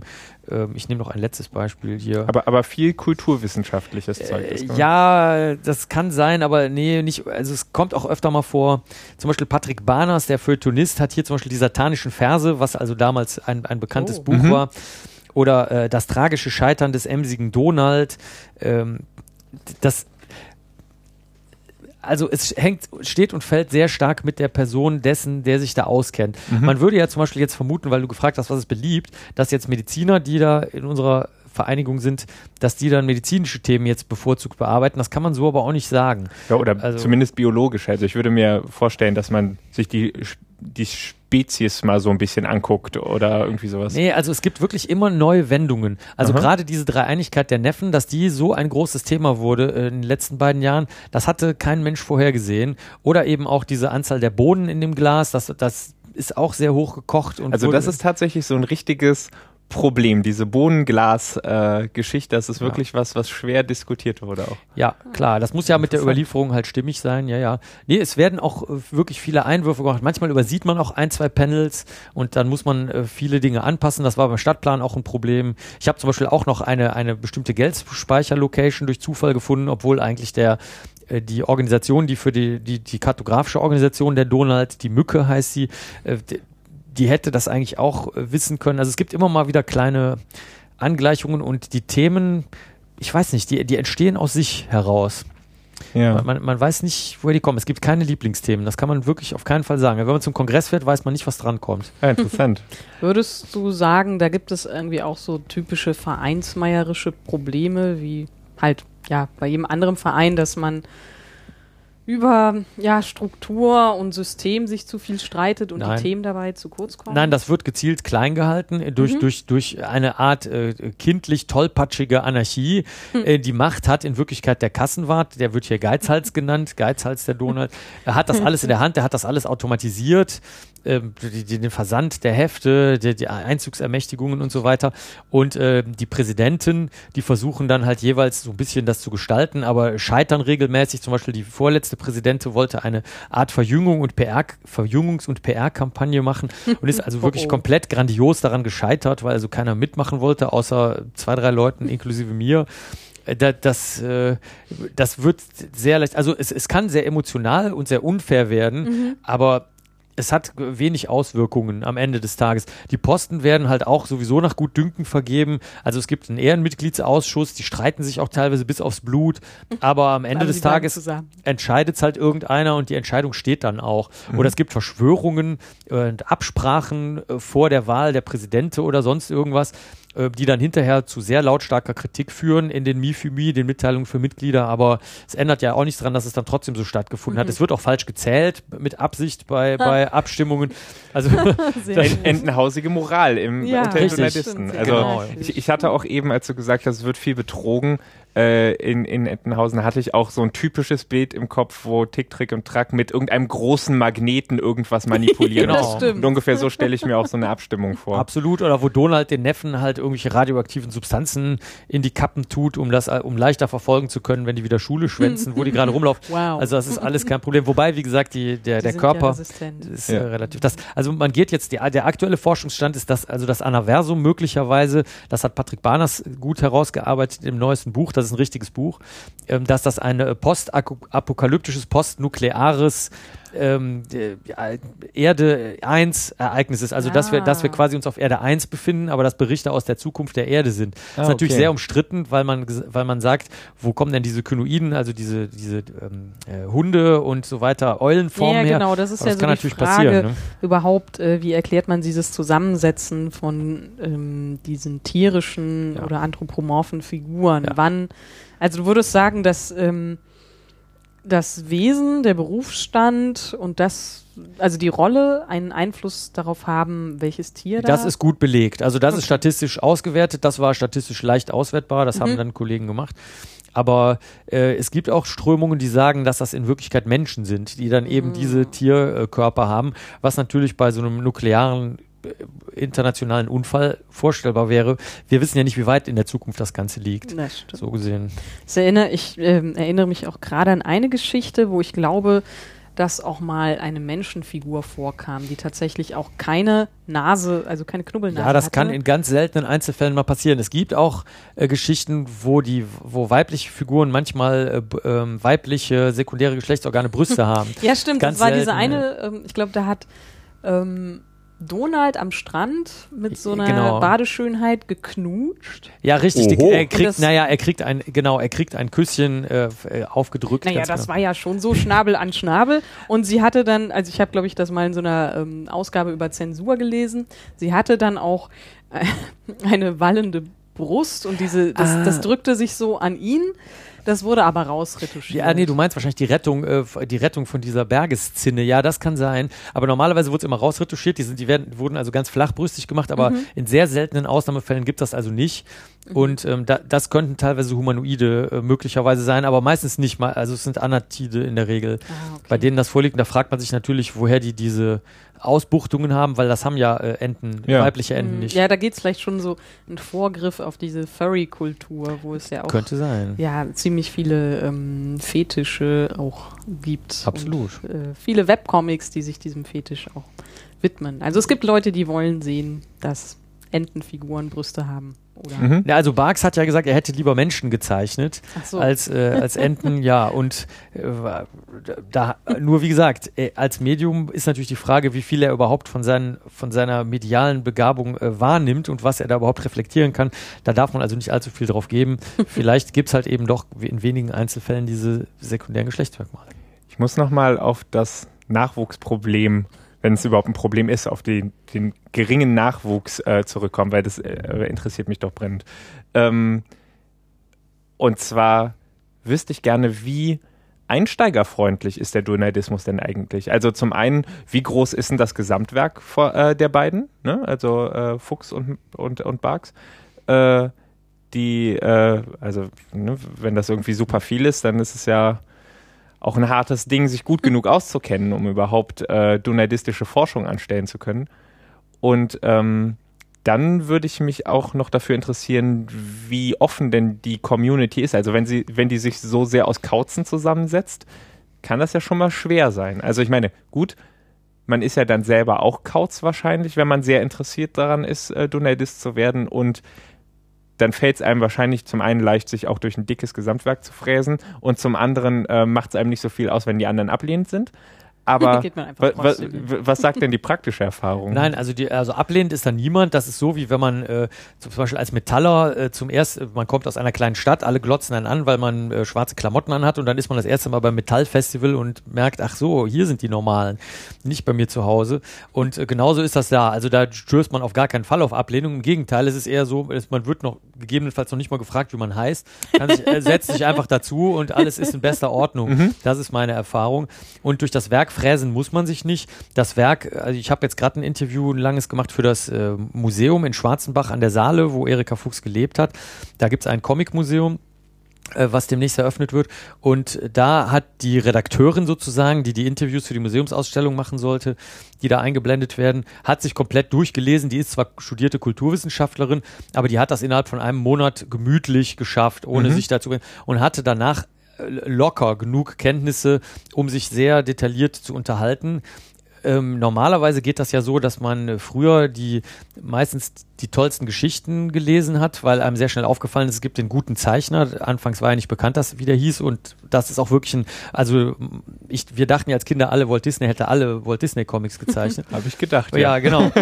Steht ja auch drüber eigentlich. Ich nicht. Ich habe schon immer unterschieden zwischen. Das ist der Zeichner, den ich mag. Das ist der Zeichner, den ich Ja klar, ich auch, ich auch, klar, aber das war, es gab keine Quelle dafür, ne?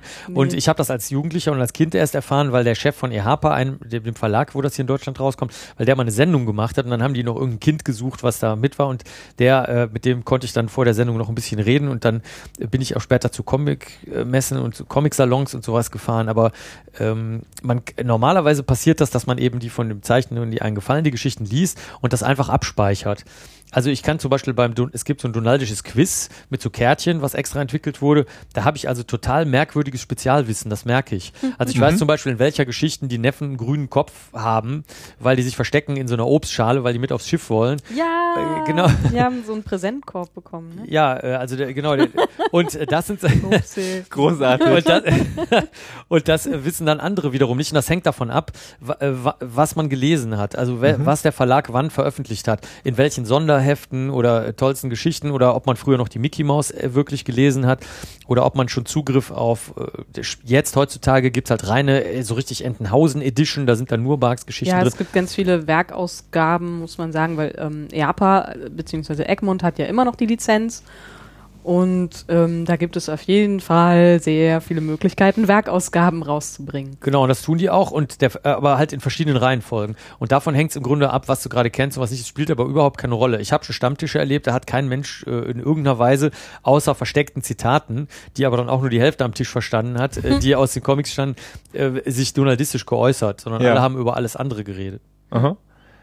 Was mich auch noch zu dem Nachwuchsdings interessiert ist, von wann bis wann äh, haben Fuchs und Barks denn veröffentlicht? Also ich meine, sind das alles Leute, also wenn es so altert, liegt es vielleicht auch daran, dass das Ja. Leute sind, die damit aufgewachsen sind? Ja, richtig, natürlich, genau daran liegt's. Also die, viele haben halt die Mickey Mouse eben damals noch gelesen, wo dann manchmal Barks Geschichten drin waren, dann später in den tollsten Geschichten waren, dann, äh, dann wurden die halt gesammelt.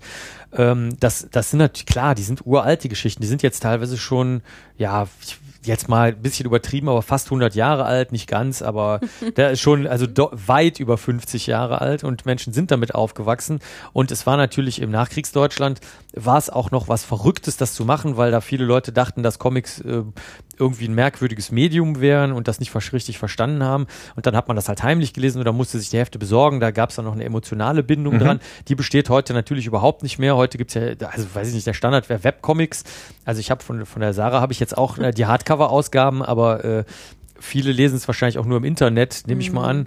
Also Und- Donald würde ich jetzt auch nicht sagen. Also es gibt noch die Mickey Maus, aber ähm, Nein, die wird so sexy und jugendlich aber ja, gemacht. Ne, in die ist Mickey vor allen. Dingen auch sehr, äh, sehr von Werbung durchzogen. Ist das so? Ja, Ja, es war okay. einmal das wirklich ein sehr großes Zugpferd am Kiosk und ähm, die Geolino hat es, glaube ich, jetzt übertroffen. Also Kenn Geolino, das mal. ist so, ja, das ist halt die Kindervariante von der Geo und Mhm. das, die macht auch, also es sind tolle Comics drin und ähm, es scheint aber, dass der Zenit für die Mickey Maus, muss ich leider sagen, äh, übertroffen ist. Also Hm. über, Ja, ja klar, deswegen haben die ja bei der äh, beim äh, Jubiläen von der Bildzeitung äh, war ja, äh, Mhm. als die Bildzeitung Jubiläum hatte, haben sie Donald drauf gepusht. wo alle, wie war die Reaktion eigentlich da am Stammtisch?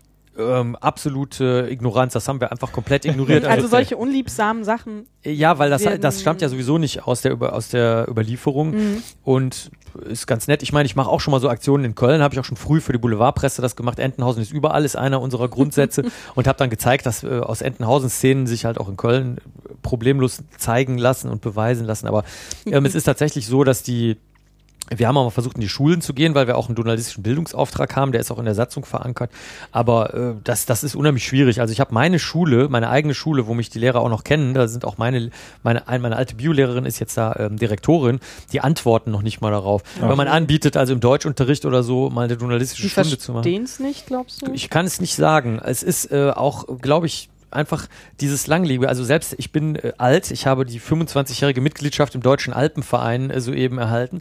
Und der hat mich also auf Knien angefleht und hat gesagt, ich möchte bitte zu dieser Verleihung kommen. Da kriegt man ein Edelweiß, oder? Ja, da kriegt man so eine Wieso Spange, genau. das Ja, jetzt schon wieder? ja ist kein, ist kein, Weil ich mich mit Klettern befasse in letzter Zeit. nee, ist kein Edelweiß, aber man kriegt so eine Spange. Okay. Und äh, das Edelweiß ist aber ein DAV-Symbol vom Ja. Deutschen Alpenverein. Und da war es tatsächlich so, dass der gesagt hat, ähm, wir, sie, sie sind vergleichsweise jung und wir würden gerne den anderen jungen Leuten, jetzt muss ich sagen, ich bin 43, äh, das zählt aber schon als jung zeigen, äh, dass man auch mal länger bei irgendwas bleiben kann. Also wie beim ZDF. Genau. Und äh, was auch bei, was natürlich auch bei Marx ein Problem ist, dass die, äh, wenn man jetzt die moderneren Ausgaben liest, was die Sarah gerade gesagt hat, da kommen natürlich dann jetzt auch Handys und alles Mögliche vor und das ist sehr, sehr stark angeglichen, was, was Disney schon immer gemacht hat. Aber äh, das ist in, kommt in den alten Geschichten natürlich auch alles nicht vor. Also teilweise gerade die von Daniel Düsentrieb, die Erfindungen, die wirken natürlich aus heutiger Sicht teilweise merkwürdig. Zum Beispiel gibt es da einen Berufsberatungsroboter und äh, die Jugendlichen heute würden wahrscheinlich gar nicht den Witz verstehen, dass das damals gar nicht als anachronistischer Scherz gedacht war, sondern dass halt da Computer noch was Hochmodernes waren Ja, und genau ja. das Gegenteil damit gemeint war. Insofern ist teilweise die Formensprache vielleicht auch ein äh, bisschen anders. Ja, gerade gerade wenn man jetzt auch, also ich bin ja auch äh, Manga-Befürworter, gerade wenn man jetzt aus der Ecke kommt, da ist die, da ist das ganze Formenspektrum ja eh total zerschossen. Oder bei Webcomics, was mir die Sarah mal irgendwann ge- geschickt oder empfohlen hat, wo dann teilweise, oder was du auch selber schon gemacht hast, wo auf einmal der Regenbogen interaktiv ist Ach da so, du meinst so animierte GIFs animierte und so. GIFs oder, oder ganz Ja. andere Struktur, dass man sich die Comics runterlädt als einen langen Streifen, den man auf dem Handy dann äh, hochscrollen kann Mhm. und so weiter. Also ich denke, es Äh, ist Saga oder. Ja, genau. So so viele das, formalisierte Sachen. Infinite Canvas. viele formalisierte Sachen sind eben auch nicht mehr gegeben. Ich denke, äh, man kann aber, wie du das eigentlich auch schon richtig gesagt hast, in aller Gemütlichkeit auch altern. Ich habe in den Philippinen mal gearbeitet, da war ich bei so einem Bergstamm, die haben da gelebt. Die haben auch gesagt, wir haben beschlossen, wir altern jetzt hier auf den Bergen, wir gehen nicht ins Tal, wir sterben aus. Also das war ein echter Beschluss von dem, von dem Dorfrat. Okay, muss Mhm. Und- man ja auch mal so sagen. Ja, Also und fertig. Äh, was soll's. Ja. Ja, Finde Ja. ich auch gar nicht so verkehrt eigentlich. Aber äh, ähm, ich finde es halt interessant, dass ähm, hm, also hinter dem Donaldismus doch irgendwie schon ein sehr wissenschaftlicher Ansatz äh, versteckt ist, ähm, der halt oft auch so ein bisschen nicht wahrgenommen wird. Das, also wenn ich das erzähle, die meisten Leute, die ich kenne, die sind natürlich so ein bisschen ähm, an Sachen interessiert, die mich auch interessieren, weil ich mich in meiner kleinen Geek-Blase befinde und dann wollen die auch mehr darüber wissen. Ähm, aber ich merke, wenn ich das ähm, in anderen Kreisen erzähle, Donaldismus und so, ähm, Warum macht man denn sowas? ja, warum macht man denn sowas und halt so ein äh, vollkommenes, mh, also dieses Kauzige steht im Vordergrund und man sieht da keinen Nutzen drin oder irgendwie. Also Ja. das finde ich halt interessant, weil im Prinzip ist es Also ich mehr kann, als ein Hobby. ich kann da vielleicht mal wa- was aus eigener Erf einfach sagen. Ich weiß nicht, ob, ob ihr das so seht oder äh, aber ich kenne Menschen, die, die sehr niedrige Intelligenz haben und äh, Menschen, die sehr hohe Intelligenz haben. und mir fällt auf, dass, Die dass sitzen hier in diesem Raum. nein, nein, nein, nein, nein, nein. Darf ich, darf ich einer? Darf, darf Nein, nein, also gut befreundet, also Menschen, mit denen ich sehr, sehr gut befreundet bin. Und äh, man, man, man geht ja davon aus, äh, häufig, dass das eine oder andere einen Vor- oder Nachteil birgt. Aber das stimmt gar nicht, sondern das ist ja eine, es ist ja, wir wissen nicht, ob es jetzt wirklich eine genetische Komponente hat oder eine erbliche oder eine durch die sozioökonomischen Umstände sozusagen in Anführungsstrichen erbliche Komponente ist nicht bekannt.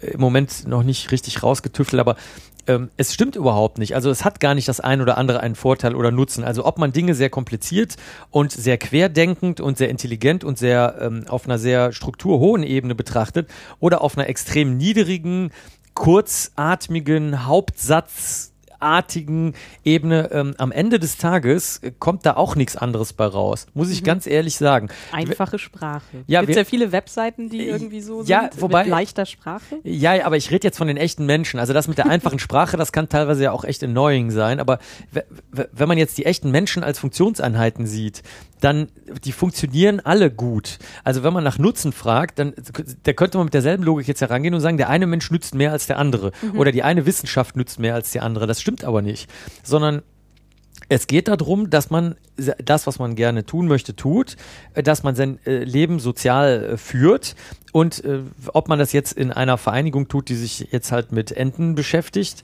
oder in einer höchstbegabten Vereinigung oder in einem Swingerclub, ne, es, Oder so, es mal aus völlig, es spielt gar keine Rolle, solange die Menschen sich eben sozial miteinander verhalten. Und ich glaube deswegen, da- das, das ist das viel entscheidendere Argument, was nützt und was nützt nicht. Natürlich kann jemand, der jetzt eine, zum Beispiel ähm, eine Krankheit bekämpft, natürlich hat er der Menschheit einen großen Dienst getan. Aber der, der vor Ort dafür sorgt, dass die Menschen auch versorgt werden, die diese Krankheit haben, der nützt der Menschheit genauso, ohne dass der eine strukturhohe Leistung erbracht hat. Und das ist hier genauso. Und derjenige, der den Menschen die Comics gebracht haben, damit sie glücklich sind und überhaupt ihr Leben genießen können, das ist Ja, auch genau. nicht zu äh, Äh, unterschätzen. Genau, und wer weiß, was aus Donaldismus erwachsen kann. Ich meine, es ist ja in der, äh, es, zum Beispiel ist es ja eine fatalistische, wenn man möchte, wenn man es mal aus religiöser Sicht sehen möchte, es wäre ja die, die, eine Art Dudeismus. Also wie vom Big Lebowski ist es ja im Grunde so, genommen eine Abwandlung davon. Dudeismus, jetzt Dudeismus, wo ich, ich bin Priester, Dudeismus-Priester, deswegen äh, sag ich das. Den, musst, den musst du jetzt leider ähm, in noch ein paar mehr Sätzen erklären, bevor du weitermachst. Also es gibt einen Film, der Bevor heißt The Big Bevor Lebowski. wir zu insiderig werden. Ja, der, der Big Lebowski ist ein Film, der handelt davon, dass man eben, dass die Dinge sowieso passieren, also so wie auch im rheinischen Grundgesetz, et kütt, et kütt oder tette immer Jotje. Nur in cooler. Genau, nur in Ja. Deutlich cooler und dazu Ja. gibt's statt Kölsch dann eben White Russians, also ein, ein, ein, ein Cocktail äh, mit, mit Kalur und äh, Wodka und äh, Sahne und Und Prost, Joints. Die, Joints und die äh, Burini Nicht schenkt sich noch etwas Limo bei Ja, ja, äh, genau. Während wir hier aber Sanddorn-Limo haben. Während wir Santa Limo. Und äh, genau dasselbe passiert jetzt hier. Also wir, wir um es mal so zu sagen, man, man hat also Menschen, die scheitern und die beschäftigen sich jetzt mit einem Topic, in dem Enten scheitern und können dadurch einen sozialen Zusammenhalt gewinnen, ohne an diesem Scheitern zu verzweifeln. Das heißt, das ist doch großartig. Ja. Äh, was zum, das ist nur eine der vielen Dinge. Andererseits kann man seinen Verstand schärfen und sich fragen, wie gehe ich mit geschlossenen Universen um, die wohlgemerkt keinen Logikwiderspruch haben. Es gibt in der donaldistischen Forschung, wenn man so eine Art Lehrbuch schreiben würde, gibt es keinen logischen Bruch. Und es ist, und trotzdem könnte man sich als Nicht-Donaldist auf den Standpunkt stellen, dass das alles erfunden ist. Den, das machen wir natürlich nicht. Natürlich aber, nicht. Aber Ja. das ist das, das ist natürlich eine sensationelle Geistesübung und so weiter. Ne? Also Ja, das, das, ja. das hat schon alles seinen Nutzen, nur äh, niemand hat Interesse daran, das irgendwem zu erklären. Also wenn es jemand nicht interessiert, dann halt nicht. Ja. Ich interessiere mich ja auch nicht für Schopenhauer, Wittgenstein, Schiller und Goethe und will auch nicht, dass mir jemand erklärt, dass ich mich dafür interessieren soll. Dann ist halt, ja, interessierst du dich dafür und ich dafür. Ja klar, es wird ja natürlich niemand dazu gezwungen. Ist das denn, also ich habe irgendwie ähm, vor kurzem etwas äh, über äh, esoterische Erkläransätze gehört, in dem es äh, davon ausging, dass man einen, ähm, dass die, ach, wie soll ich das erklären, in meinem pseudowissenschaftlichen äh, Ansatz. Ähm, sie gehen von einer These aus, nämlich zum Beispiel Geister existieren und ähm, von dieser These beweisen sie dann umgekehrt, wie Ja, das ist. genau, Also sie haben so, richtig. sozusagen so quasi schon diesen, diesen Ansatz, auf den alles hinausläuft. Würdest du sagen, das ist beim donaldistischen Universum auch so, dass man sagt, so, das ist das Universum, das steht fest, das wird nicht angezweifelt und wir Absolut, genau. das zurückwärts. Richtig, also die Grundannahme, dass Barks und Fuchs äh, Medien sind, die diese Berichte aus dem echten ha Entenhausen übertragen, wird nicht angezweifelt. Ganz genau. Ja. Okay. Aber der Rest funktioniert ja schon andersrum. Also man hat halt diese Berichte, die, ich sag jetzt mal, das sind jetzt meine Messwerte und aus diesen Genau. Messwerten ziehe ich Schlüsse. Das ist ja, Ja. schon ein bisschen was anderes, als zu sagen, ähm, es gibt ähm, in, in äh, Entenhausen gibt es auch Hamster. Ja. Ähm, und jetzt nehme ich mir meine, die, die Geschichten und gucke, ob da irgendwas drin ist, was meine Theorie, äh, nein, meine These stützt. Genau, So. zum Beispiel in der Parapsychologie würde man hingehen und sagen, wenn ich die Quersumme aus den buchstabenlichen Zahlen übertrage von irgendwelchen Seiten, die mit H, A, M, S, T, R anfangen und dann kommt wieder Hamster raus, genau, das wäre parapsychologisch. Mhm. Also Oder so entstehen ja auch Verschwörungstheorien oder sowas. Genau, und sowas machen wir nicht. Also Ja. bei uns sind es die Panel, äh, die einfach vorhanden sind und die werden der naturwissenschaftlich oder nicht naturwissenschaftlich, der empirischen Diskussion werden sie äh, offen da äh, geboten. Mhm.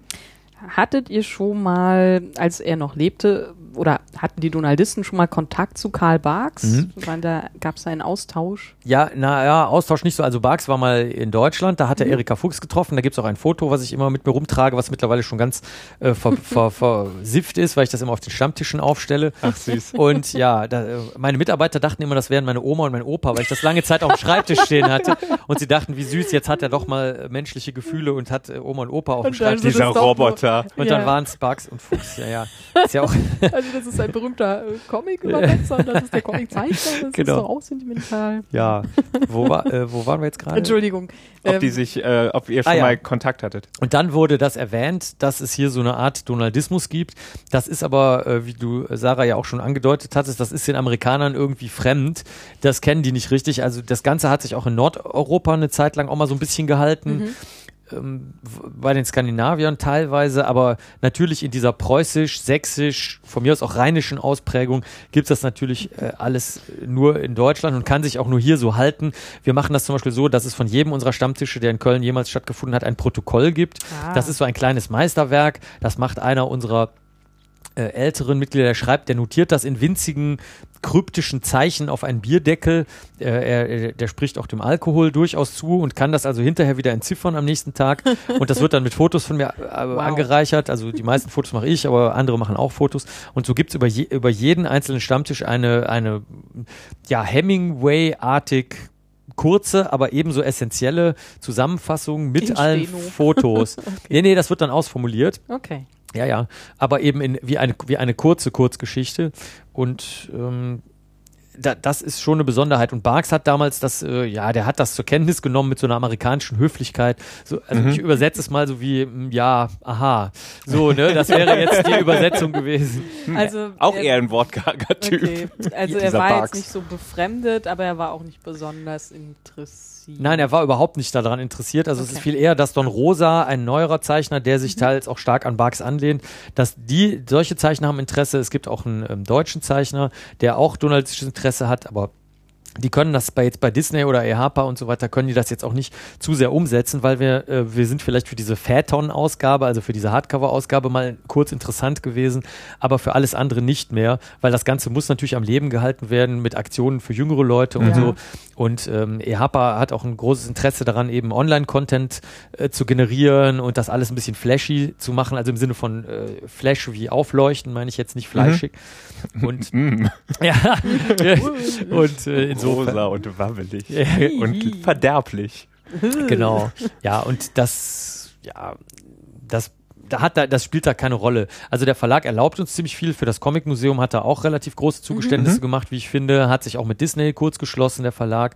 Äh, hat auch zwei Gesamtausgaben zur Verfügung gestellt und so. Aber es ist jetzt nicht so, dass sie sich da in irgendeiner Form reinhängen. Ich habe auch mal ein Interview gemacht mit der Nachfolgerin von Erika Fuchs und so. Sowas geht schon alles, aber das muss nebenbei passieren. Also die hat sich da jetzt nicht extra viel Zeit genommen oder mich irgendwie nach Berlin, wo der Verlag jetzt sitzt, eingeladen, sondern das haben wir dann also wirklich äh, zack, zack gemacht. Okay.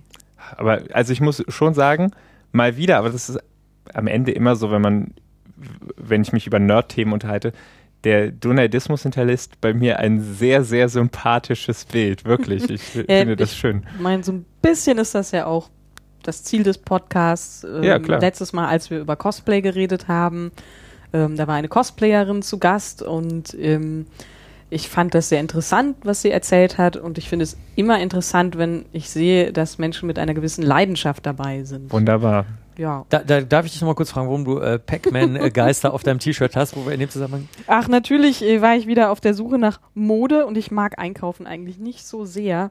Ähm, Dann hast du bei Quimby dieses. nee, nee, das ist von einem ganz äh, H&M-artigen, ich weiß gar nicht mehr, wie das heißt, äh, billigen Geschäft und ähm, ich will nicht lange einkaufen, habe dieses T-Shirt oben gesehen und dachte, du, du erfüllst meine Ansprüche, weil du repräsentierst ein Videospiel, du bist bunt, du bist ein T-Shirt, ich trage dich. Dazu habe ich übrigens mal was recherchiert, wo wir gerade bei Nerds sind. Mich hat das nämlich interessiert, warum das so, so, so komisch und anders ist als die anderen Videospiele. Ich habe es natürlich auch auf dem Handy. Pac-Man. Und es, ja, der Entwickler hat bei einer Entwicklerkonferenz hat er mal erzählt, wie das kam. Das sollte ein Computerspiel das erste für Frauen sein. Und seine Logik war, der japanische Spielentwickler hat gesagt, also ich habe das Interview gelesen, das ist kein Hörensagen jetzt, ähm, dass er äh, gesagt hat, Fra äh, Frauen finden das sympathisch, weil die eben Früchte verzehren, also Kirschen und äh, so weiter. Tun sie das? Äh, ja, ob, Wenn sie von Schokolade ummantelt sind, vielleicht. ja, und, und das äh, ist, fand ich auch noch was, äh, ja, fällt mir jetzt gerade so ein.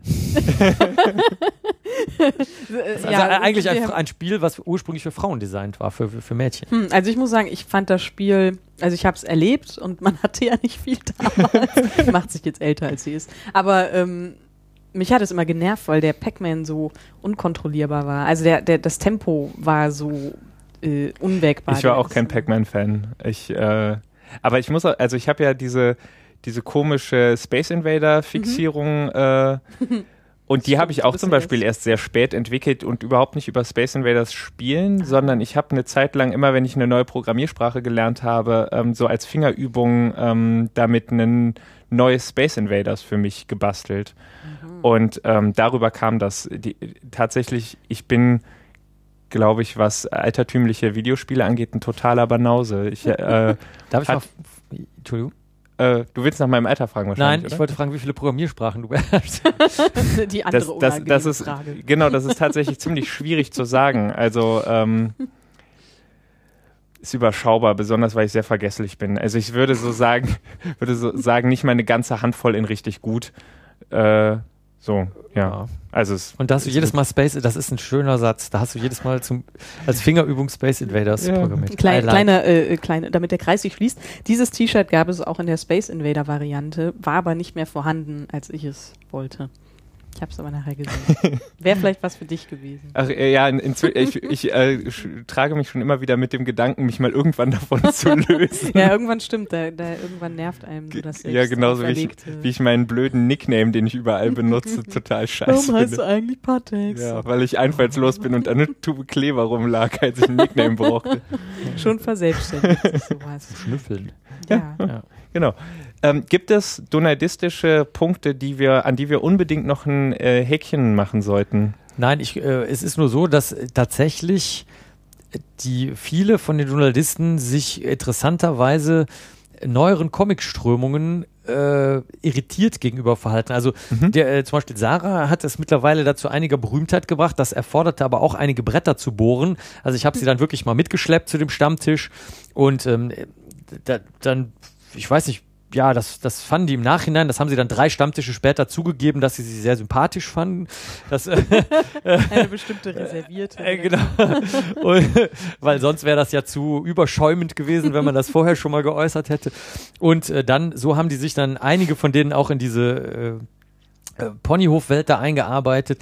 Äh, manche, bei manchen die mögen dann auch zum Beispiel äh, Lini Kläre, also Timon Struppi zum Beispiel und so weiter, äh, wird aber wirklich, das bleiben immer nur so Unterströmungen. Also Ja. es ist eine sehr, es, es gibt eine sehr dominante, ausgeprägt, ausgeprägte marxistische Strömung und man darf auch nicht zu viel rumnerven. Also äh, auf irgendwelchen schwarzen Brettern oder Newslettern oder Mailinglisten sollte man also wirklich beim Thema bleiben. Das ist, finde ich, schon auffällig. Aber das, das ist ja äh, ein weit verbreitetes Phänomen. Ja, aber es gibt nicht so einen Krieg jetzt wie zum Beispiel bei äh, Krieg der Sterne äh, versus, wie heißt das andere, Star Trek. was die da nicht leiden, Star Trek. Äh, können, genau, das gibt's da zum Beispiel nicht. Also das, Aber gibt es diesen Krieg tatsächlich? Ich werde Ich oft gefragt. ja, mein, doch, mein Bruder ist General in der imperialen Flotte. Er, man darf diese andere Serie nicht ansprechen. Das ist Echt? verrückt. weil, also ich, Also ich bin, ich bin gro großer Star Trek-Fan und ich kann Star Wars auch echt was abgewinnen. Also ist Ja. jetzt überhaupt, also es ist tatsächlich, ich habe Präferenzen. ja, aber Moment, es ist du bist Star. Trek-Fan und Genau. kannst, ja, das ist aber, glaube ich, die, das ist wie Köln und Düsseldorf. Der Kölner mag den Düsseldorfer nicht, dem Düsseldorfer ist das relativ egal mit dem Kölner. Hm. Und ich glaube, wenn du Trekkie äh, äh, bist, dann ist das nicht ganz so schlimm. Ah, aber okay. wenn Ich du glaube- Star Wars-Fan bist, dann ist das ein Problem gegen Ich glaube, das. vieles davon kommt aber auch von diesen, ähm, diesen symptomatischen Verwechslungen, dass irgendwie auf. Ja, bei dass man sich abgrenzen möchte, Ja, weil genau, man immer in einen Topf geworfen Genau, wird. genau. Und dann ist man so genervt von, oh, jetzt nicht schon wieder Star Wars, du meintest Star Trek. Ja, genau, aber Star Wars ist, äh, ist möglicherweise das ernstere Universum vielleicht. ich äh, finde Star Trek das. Ja, okay. Da machen wir wieder einen eigenen Podcast zu, glaube ich, weil. Ich, Also das, äh, es, Ja. wird, es wird tatsächlich demnächst einen äh, Star Wars, sehr, sehr Star Wars-lastigen. Und weiterhin, das, wir starten hier gerade, also mit der letzten Folge mit dem Cosplay schon, so eine Reihe, zumindest für mich, von Themen, ähm, die sich nicht um meine persönlichen Beklopptheiten drehen, sondern wo, wo es. Genau, wo es mal, genau, es geht nicht um Pen and Paper Rollenspiel, es geht nicht um die Comics, die ich sowieso immer lese, es, ne, sondern äh, wir verlassen meine Comfortzone und äh, Ja, speaking of, äh, weil wir ja auch alle schon so ältere, äh, gruftige Menschen, also zu, zumindest schwarz gekleidete Menschen sind, ähm, ich darf äh, vielleicht noch eine Empfehlung aussprechen, wie durch Zufall liegt ja ein Stapel äh, frisch erworbener Mangas bereit. ach genau, Ah, kommen wir doch einfach, verlassen wir den Donatismus und gehen Genau. mal äh, über zu, was wir in letzter Zeit so für bemerkenswert und lesenswert. Machen wir Rubriken auf. Und, Genau. Äh, Da müssen wir zwei Folgen machen, ne? Ja, wir haben eigentlich immer so eine äh, Rubrik im Appendix. Genau. ähm, nur sehe ich jetzt bei dir ungefähr acht Mangas. Äh, Ja, das war, das ja. ist jetzt nicht schlimm. Also ich wollte nur mal die Titel kurz erwähnen äh, die, äh, und dass die, dass ich wär sehr überrascht war. Also der im Comicladen, der uns, äh, der Sarah und mir gut bekannte Comichändler, hat die mir so zuerst mehr oder weniger verstohlen gegeben, teilweise sogar geschenkt. Rüdiger. Rüdiger. Rüdiger. Äh, und und äh, kannte dann aber doch die Charaktere, weil ich mehrere von den Figuren da stehen habe und ich wusste, wie die heißen teilweise, das wusste er dann. Und ich äh, darf mal, also so, äh, ich darf mal die Titel vorlesen, zum Beispiel, darf ein Mädchen keine sexy Mangas äh, zeichnen, sexy Puzzle und ähm, Moment mal, das erstere war ein Titel? ja, das heißt tatsächlich so. Das und ist ja mal ein ja, äh, ma- kompakter Titel. genau, äh, nehmen wir mal nur die beiden. Und ich bin also verrufen als Mensch, der also gerne äh, Brüste von, äh, von Manga-Personen sieht und Geschlechtsverkehr so. Manga-Person. Und das stimmt ja auch, aber ich war dann äh, verblüfft von der, von der Qualität der Geschichten. Zum Beispiel bei Sexy Puzzle, das handelt von einem Jungen, das ist also eine ganz neue Serie, der ähm, durch mit einem ja, gewollten dramaturgischen Plot landet der also mit lauter Mädels zusammen, weil der so wie obdachlos da in Tok mehr oder weniger in Tokio ist. Und ähm, er mag nur Körperteile von Mädchen, was aber dazu führt, Also einzeln, ohne das Mädchen dran, oder? Genau, also er mag zum Beispiel die Augen oder die Brüste Brüste, die müssen perfekt, also die Brüste müssen sein wie der Shinkansen, also wie dieser Hochgeschwindigkeitszug, die Augen müssen eine bestimmte Strahlkraft haben und so weiter. Ach, Japan. genau. Und ähm, das führt aber dazu, dass die, dass die sich sehr, sehr, sehr gut verstehen, weil er sich sehr stark für sie dann einsetzt, um diese Körperteile zu schützen ähm, und dadurch äh, aber auch kennenlernt, dass, dass sie als Personen auch was wert sind. Und die lernen kennen, dass er auch als Junge auch was wert ist, was sie vorher auch nicht wahrhaben wollten. Aha. Nur mal, um so ein Beispiel zu sagen. Und dann natürlich dieser abstruse Titel, der dir, den du jetzt auch merkst. Kannst du ihn nochmal nennen? Darf ein Mädchen keine sexy Mangas äh, zeichnen, Teil 2. Das ist wirklich, das ist also aus der Oh, äh, äh. Schule äh, kompakte Titel ja, genau. Und nicht bestanden. da, da, will, da will ich jetzt gar nichts äh, verraten. Also ich, ich will nur sagen, äh, Name man, ist Programm. das Name ist tatsächlich Programm, aber man, man unterschätzt das. Also da geht es nämlich darum, äh, dass die dann in diesen äh, Manga-Zeichenclub dann in der Schule dann kommt und natürlich auch um diese üblichen sozialen Themen. Und ich finde, die Mangas sind ganz zu Unrecht verschrien, wenn da so ein älterer Herr wie ich da reinkommt und Hm. sich also diese Mangas holt, dass man sagt, der holt sich da nur einen drauf runter oder der steht irgendwie auf diese jungen Figuren. Das stimmt gar nicht, sondern ich finde es absolut totengeil. Na, oh, das sage ich gleich noch was. Zu- Moment hier mal, nämlich jetzt Nightmare äh, Maker. bestätigst du ja das gerade, was Nee, nee, nee, ich wollte gerade was anderes sagen. Nightmare Maker ist auch noch so ein Beispiel, weil ich es ja gerade finde. Teil Versuchen drei. wir einfach die, die Sätze in einer Reihenfolge zu Also was ich gerade sagen wollte, war, ich finde es totengeil, dass eigentlich dieselben Geschichten wie immer, also eine, eine Charakterentwicklung Mhm. mit einer so anderen Formensprache und Erzählsprache erzählt wird, dass, dass das dann dem normalen Menschen, äh, dass der auf die einfachste Erklärung springt. Mhm. Also, ah, dann muss dem wohl die hauptsächlich diese Form gefallen. Ja. Und das stimmt halt nicht. Und hier habe ich noch eins, das ist noch nicht ausgepackt, Nightmare Maker, das ist auch sehr, sehr schön.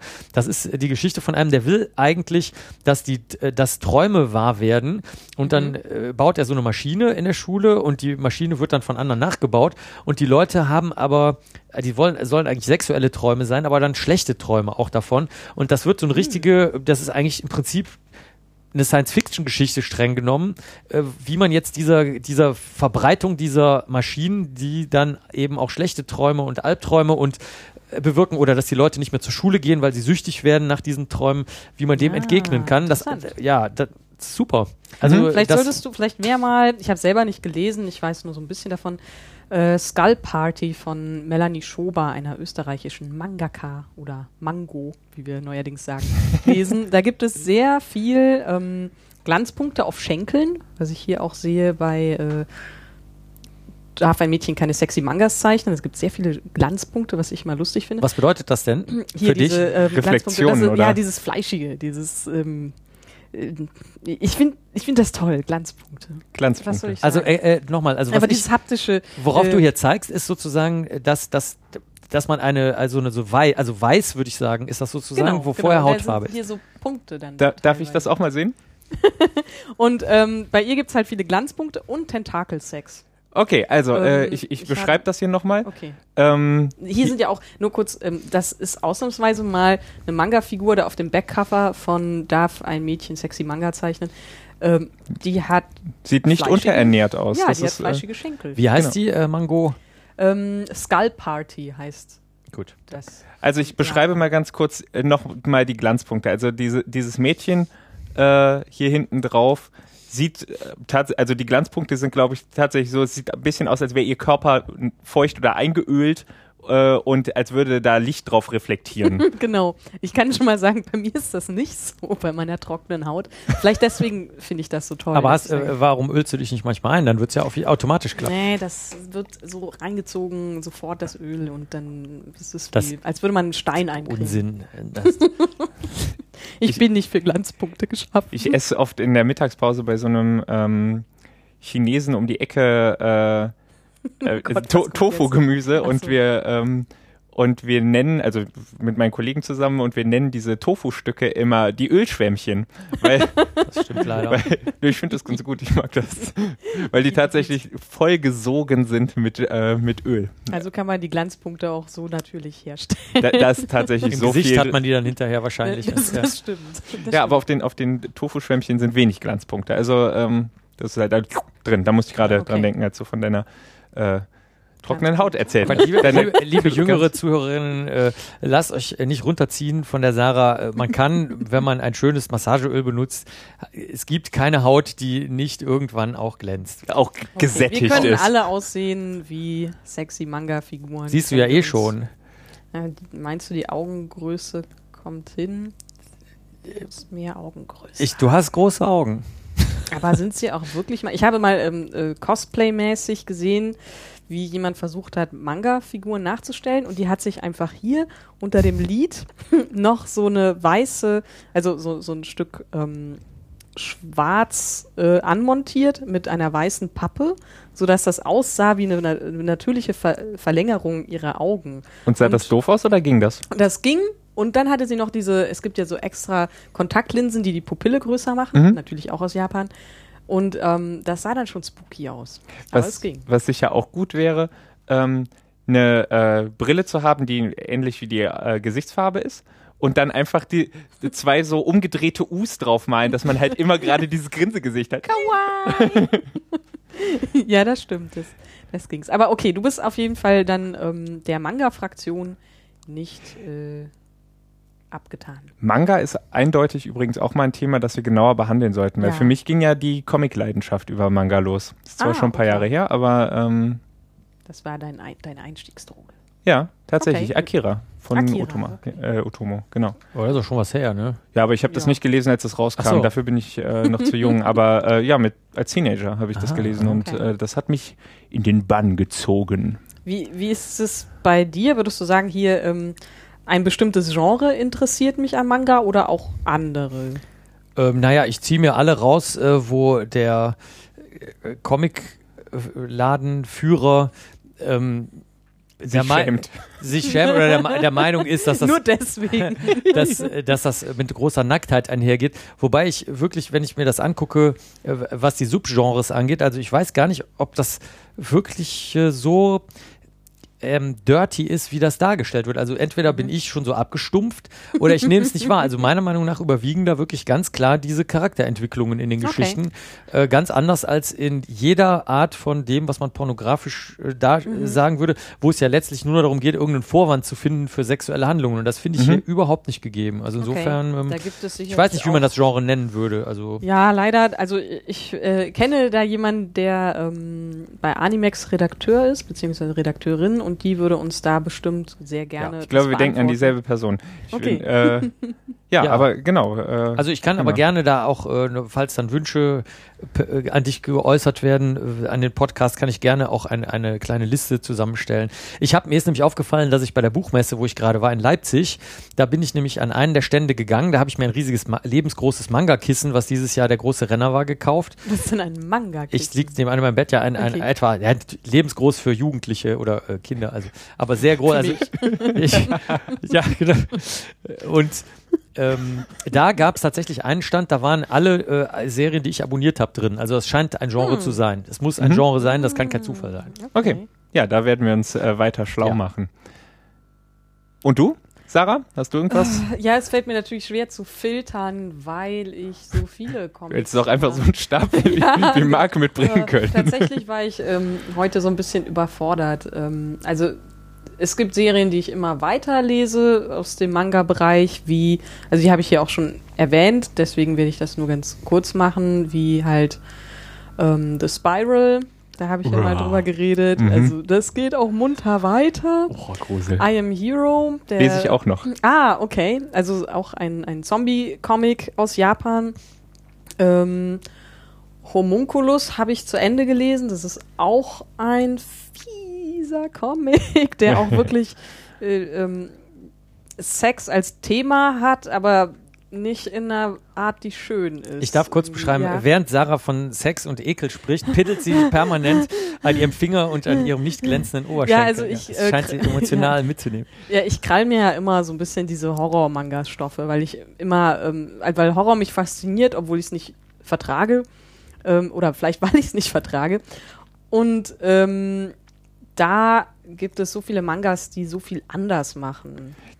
Mir geht's ja ganz genauso, ne? Gerade mit I Am a Hero, wir haben da schon, schon öfter drüber Ja. gesprochen, aber ich habe eigentlich immer, ich hänge immer mindestens zwei Bände hinterher, weil ich habe regelrecht Angst davor, den nächsten zu lesen. Die liegen bei mir auf meinem Pile of Okay. Shame und ähm, das muss ich, ich musste mich da erstmal zu überwinden und dann lese ich einen, grusel mich tot, hab, Schrei. hab's hinter mir und denk mir aber auch so, geil. Aber jetzt erstmal Pause bis zum nächsten. Ja, ich habe so ein bisschen so ein Reaktion, so eine Reaktionentreppchen. Also I Am Hero ist nicht bei mir auf Stufe 1. Mhm. Ähm, da ist dann irgendwie tatsächlich auf Stufe 2 ähm, Spiral, weil es wirklich, also es, um das kurz für Marc zu äh, rekapitulieren, es geht um eine kleine Stadt in Japan, die, äh, die auf Spiralen fixiert ist. Ah, da gibt es auch einen Film sogar zu. Ja, genau, genau. Also äh, viele Leute sagen mir so, oh Gott, der Film ist so furchtbar und andere sagen, oh Gott, der Film ist so toll.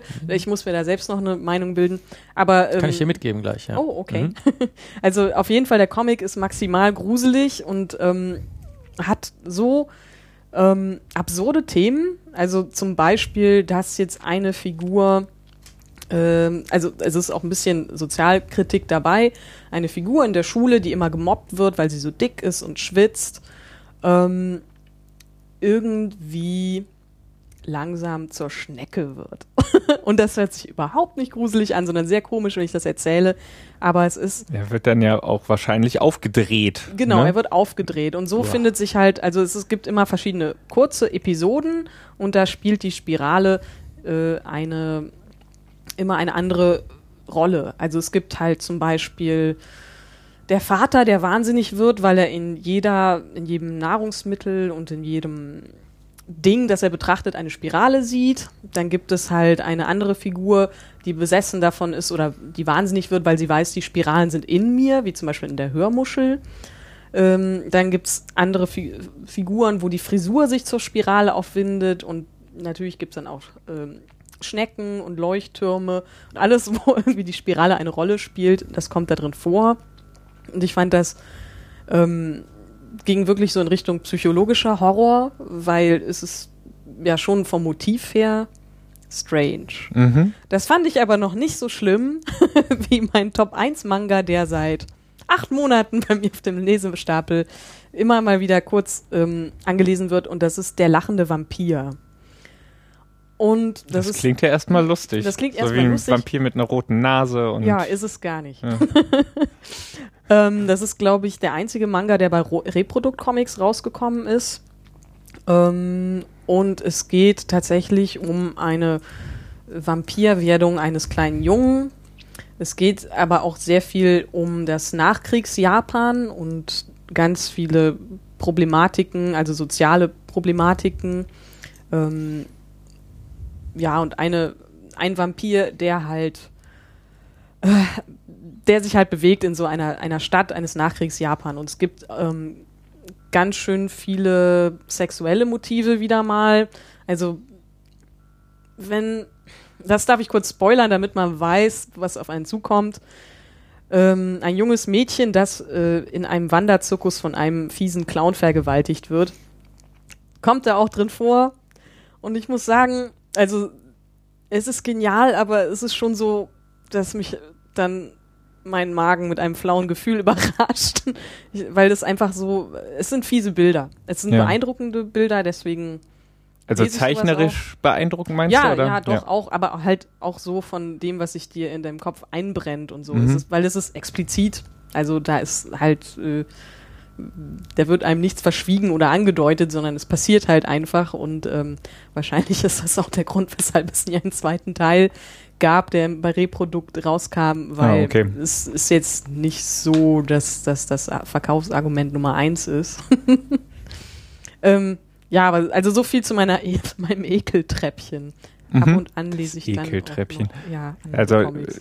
Ja, ich, ich könnte gar nicht äh, so weit auf deinem e Ekeltreppchen hoch. Ich mache eindeutig bei I Am a Hero Schluss. Da, mich macht sowas fertig. Ich äh, reagiere auch körperlich auf sowas. Mir wird tatsächlich richtig schlecht, wenn ich, äh, wenn ich so Zeug lese. Es- Wir haben ja sogar noch eine Gemeinsamkeit Mhm. bei Chu, äh, einem durchaus auch gewalttätigen Comic. genau, Äh, Chu, den kann man Chu, äh, äh, hab, erwähnen. also also wie Chu wie kauen, äh, wie Mhm. das englische Wort, haben habe ich ja einmal ein Vorwort geschrieben und Mhm. du eine einen legendären Blurb, wenn du den vielleicht noch mal kurz. Nee, ich habe ähm, den Blurb, da habe ich mich ein bisschen missverständlich ausgedrückt, ich habe den Blurb ähm, für den Last of Us Comic äh, ausgesprochen, Aha. der im selben Verlag erschienen ist. und der lautete einfach Cross Cult. Nee, nein, nein, der der Blurb, Ach so, der weil ich Blurb den so schön lautete- finde. Ähm, ich habe halt irgendwie einfach nur Lob gehudelt und dann stand da, sagt Sarah Borini von sarahborini.com. Sehr schön. So äh, wie Stephen King, der auch alles lobt, oder Hauptsache sein Name steht hinten drauf. Ja, genau. Aber ähm, ja, also CrossCult ist mit Sicherheit auch ein Verlag, der uns viele Besprechungspunkte liefert. Hast du da was von gelesen aus CrossCults Nee. Verlagsfund? Nichts. Glaube nicht. also True Also mir, kennst du nicht. nee, kenne ich nicht. Hm. Sollte ich wohl, ja? Ich sehe euch an. Kann man machen. Ja, Kann man Ja. auf jeden Fall noch, kann man auf jeden Fall Ja. bedenkenlos empfehlen. Ja, also äh, wenn ich das so auf die Reihe kriege, es ist ein Comic, der auch ein bisschen in einer alternativen ähm, Zukunft spielt, vielleicht gar nicht so weit weg von der Gegenwart hier, in der Fleischessen verboten ist. Mhm. Und ähm, es geht um einen Detective, der Könnte eine, schlimmer kommen, möchte ich an dieser kommen. Stelle schon mal ähm, aber ja, es ist halt ein, ein absurder Comic mit ähm, Motiven, die einem zu denken geben. Und es geht um einen jungen Detective, der eine besondere Fähigkeit hat. Und zwar kann er jedem Essen anschmecken, wo es herkommt. Hm. Was erstmal nicht so schön klingt. Ja, da möchte man wahrscheinlich nicht mehr viel essen, außer man ist selber Gärtner. Er isst rote Beete als einziges, wenn ich mich recht Ja. erinnere, weil das das einzige ist, was er so erträgt. Mhm. Ähm, aber dementsprechend wird er auch eingesetzt. Also wenn es halt um illegale ähm, Burgerbratereien geht oder halt Boah, arme Fleisch- Sau. Genau, der, Das will man ja nicht mehr bei legalen Burgern essen. Also wissen, wo es, ne? Ist schon. Nee, und da gibt's, also schon allein durch diese, diese Prämisse ergeben sich ähm, viele Stories. Schöne Charaktere, alles super. Also ist jetzt überhaupt kein bisschen Öko oder so, das Nee. Comic. Also es ist wirklich nur die Folie, auf der der Wahnsinn sich da entfaltet. Genau. Ist aber auch lustig. Also es ist, ähm, Wird mir schlecht davon, wenn ich das lese? ich weiß nicht. Also es geht, es geht natürlich, wenn du daran, hm, äh, spinnen wir diesen Gedanken mal hypothetisch weiter. Er kann immer schmecken, was die Geschichte einer Sache ist. Mir wird schlecht davon. ähm, Und er ist Detective. Und Ja. es gibt vielleicht auch Leute, die ermordet werden, die da drin vor. mh, Soylent Green. Ja, gut. Äh, Okay, aber äh, eine eindeutige Empfehlung und Marc hat ja auch das Vorwort für äh, deutsche Ausgaben schon mal geschrieben. Ob ich meinen Mitbringsel empfehlen kann, weiß ich noch nicht genau, weil ich bin noch nicht durch, aber ich finde es zumindest sehr interessant. Ähm, unsichtbare Hände habe ich. Äh, Schon wieder sowas Pornografisches. Ja. ähm, ja, es geht tatsächlich um, ähm, um Migration aus Marokko nach Europa, äh, um Leute, die davon träumen, nach Europa zu kommen, ins, ins gelobte Land und ins Paradies und äh, so und ähm, naja, und um die Realität dazu. Äh, Wow, wir Ich- sind jetzt auf einmal wieder drin in der Realität. ja. äh, ja, wobei man an der Stelle direkt mal sagen kann, wie sehr man drin ist in der Realität, ist fraglich, weil was sicherlich, ist vielleicht auch schon aufge aufgekommen, der Comic ist äh, letzten Monat erschienen, da gab es sicher schon ausreichend Kritik, weil der ist geschrieben worden und gezeichnet von äh, einem Finnen. Ähm, und natürlich wird dann gleich wieder irgendjemand sagen, und natürlich zum Teil sicherlich auch zu Recht, warum entstehen solche Comics in der Regel aus der Feder von Nicht-Betroffenen? Ne? Ja. Warum wird irgendwie äh, Habibi von Craig Thompson gemacht und warum wird äh, Unsichtbare Hände von spreche ich nicht aus, weil ich mich dann blamiere gemacht? Traut sich jemand das zu? Soll ich? Soll ich? Soll ich? Okay, ähm, Wille Titeveinen vielleicht. Super. Perkele. Das ist ein finnisches Schimpfwort. Das ist Ah. das Einzige, was ich weiß. War das jetzt überhaupt finnisch, was du da. Ja, das war Finnisch. So. Ähm, also sollte Finnisch Ich, sein. ich habe übrigens ein finnisches Schimpfwort hier auftätowiert, äh, Oh. wollte ich nur noch mal kurz Das ist aber sagen. ein anderes als das, was ich kenne. Ja, das ist ein anderes. Das ist hier äh, Finden haben mehr als einen. Pinky Mikey Pillow, ja, das ist äh, rosa Pillow. Make-up-Fotze. Ja, okay. Fin Finnisch ist so eine süße Sprache, Pinky oder? Mikey Pillow, da, da lässt man sich gern beleidigen. Und, Ja. und das klingt genauso süß wie, das ist das Einzige, was ich kann, Ixi Kaxi Kolmö. Eins, zwei, drei. Oh. Cool. Aber darum, also der Comic ist ein bisschen ernster. Der, als der Comic das, ist wenig, weniger süß, aber ähm, ich, ich kann, wie gesagt, nicht, noch nicht sagen, ob er abschließend irgendwie, ob ich ihn abschließend toll finde. Es wirkt bisher sehr kritisch, Mhm. sehr gut durchdacht, sehr gut recherchiert. Zumindest aus meiner Sicht, die ich auch, ne, hier privilegierter Europäer Gedöns. Ja. wissen schon. Ähm, die Zeichnung, Qualität kannst du da sicher besser. Ich reiche ihn dir Oh mal rüber. Gott. Äh, Also das Ganze ist im Avant Verlag äh, erschienen. Avant Verlag ist ja schon irgendwie dafür bekannt, dass es auch mal ein bisschen formal ähm, andere Wege geht. Ein großes Hardcover-Buch. Das ist ein muss man Genau. großes. Hard also ich finde es sehr interessant. Es hat einen Ja. eigenen Stil, der so ein bisschen Sieht ein bisschen nach so ähm, Ölkreide aus, ist Ja, aber genau. sicher am Rechner, äh, oder? Genau, aber man muss sagen, also Avant Verlag, da gibt es ja auch ähm, Werke, die ein bisschen experimenteller und abstrakter gehalten sind und das hier ist schon konkret. Also das ist jetzt figürlich ich, ich kann auf jeden Fall sagen, dass es, äh, dass ich den Comic sehr interessant finde. Mhm. Ähm, ein Fazit will ich nicht, weil das auch ein zu schwieriges Thema ist, um da ein Urteil äh, zu bringen, ohne ihn ganz gelesen Mhm. zu haben. Ähm, aber ich finde find den Comic sehr interessant. Ich hab, der hat auf jeden Fall schon nach wenigen Seiten dafür gesorgt, dass ich viel über das Thema nachgedacht habe. Also mehr als sonst. Und möchte das schon aus dem Grund gerne äh, vielen Leuten ans Herz legen. Ist relativ teuer, weil es ein sehr, sehr großformatiges Hardcover ist. Hat auch 216 Seiten und kostet äh, knapp 35 Euro. Ich, ich darf noch einen Film dazu empfehlen, Hashi, Haschisch. Der behandelt von genau derselben Sache. Da werden Ja. äh, Marokkaner, Mar hast du gesagt Marokkaner? Genau. Ne? Hm? Ja, da werden Marokkaner gefilmt, junge Marokkaner, die eben auch raus wollen, nicht raus können und dann äh, ihre Eltern bauen meistens dann äh, THC-haltige Pflanzen an und äh, die finden das aber eigentlich doof, die Jüngeren, und wollen eigentlich nur raus, Ja. äh, egal wohin. Also es geht gar nicht um die, Verlo die Verheißung in dem gelobten Land, sondern die wollen einfach nur aus der Rotze raus Ja.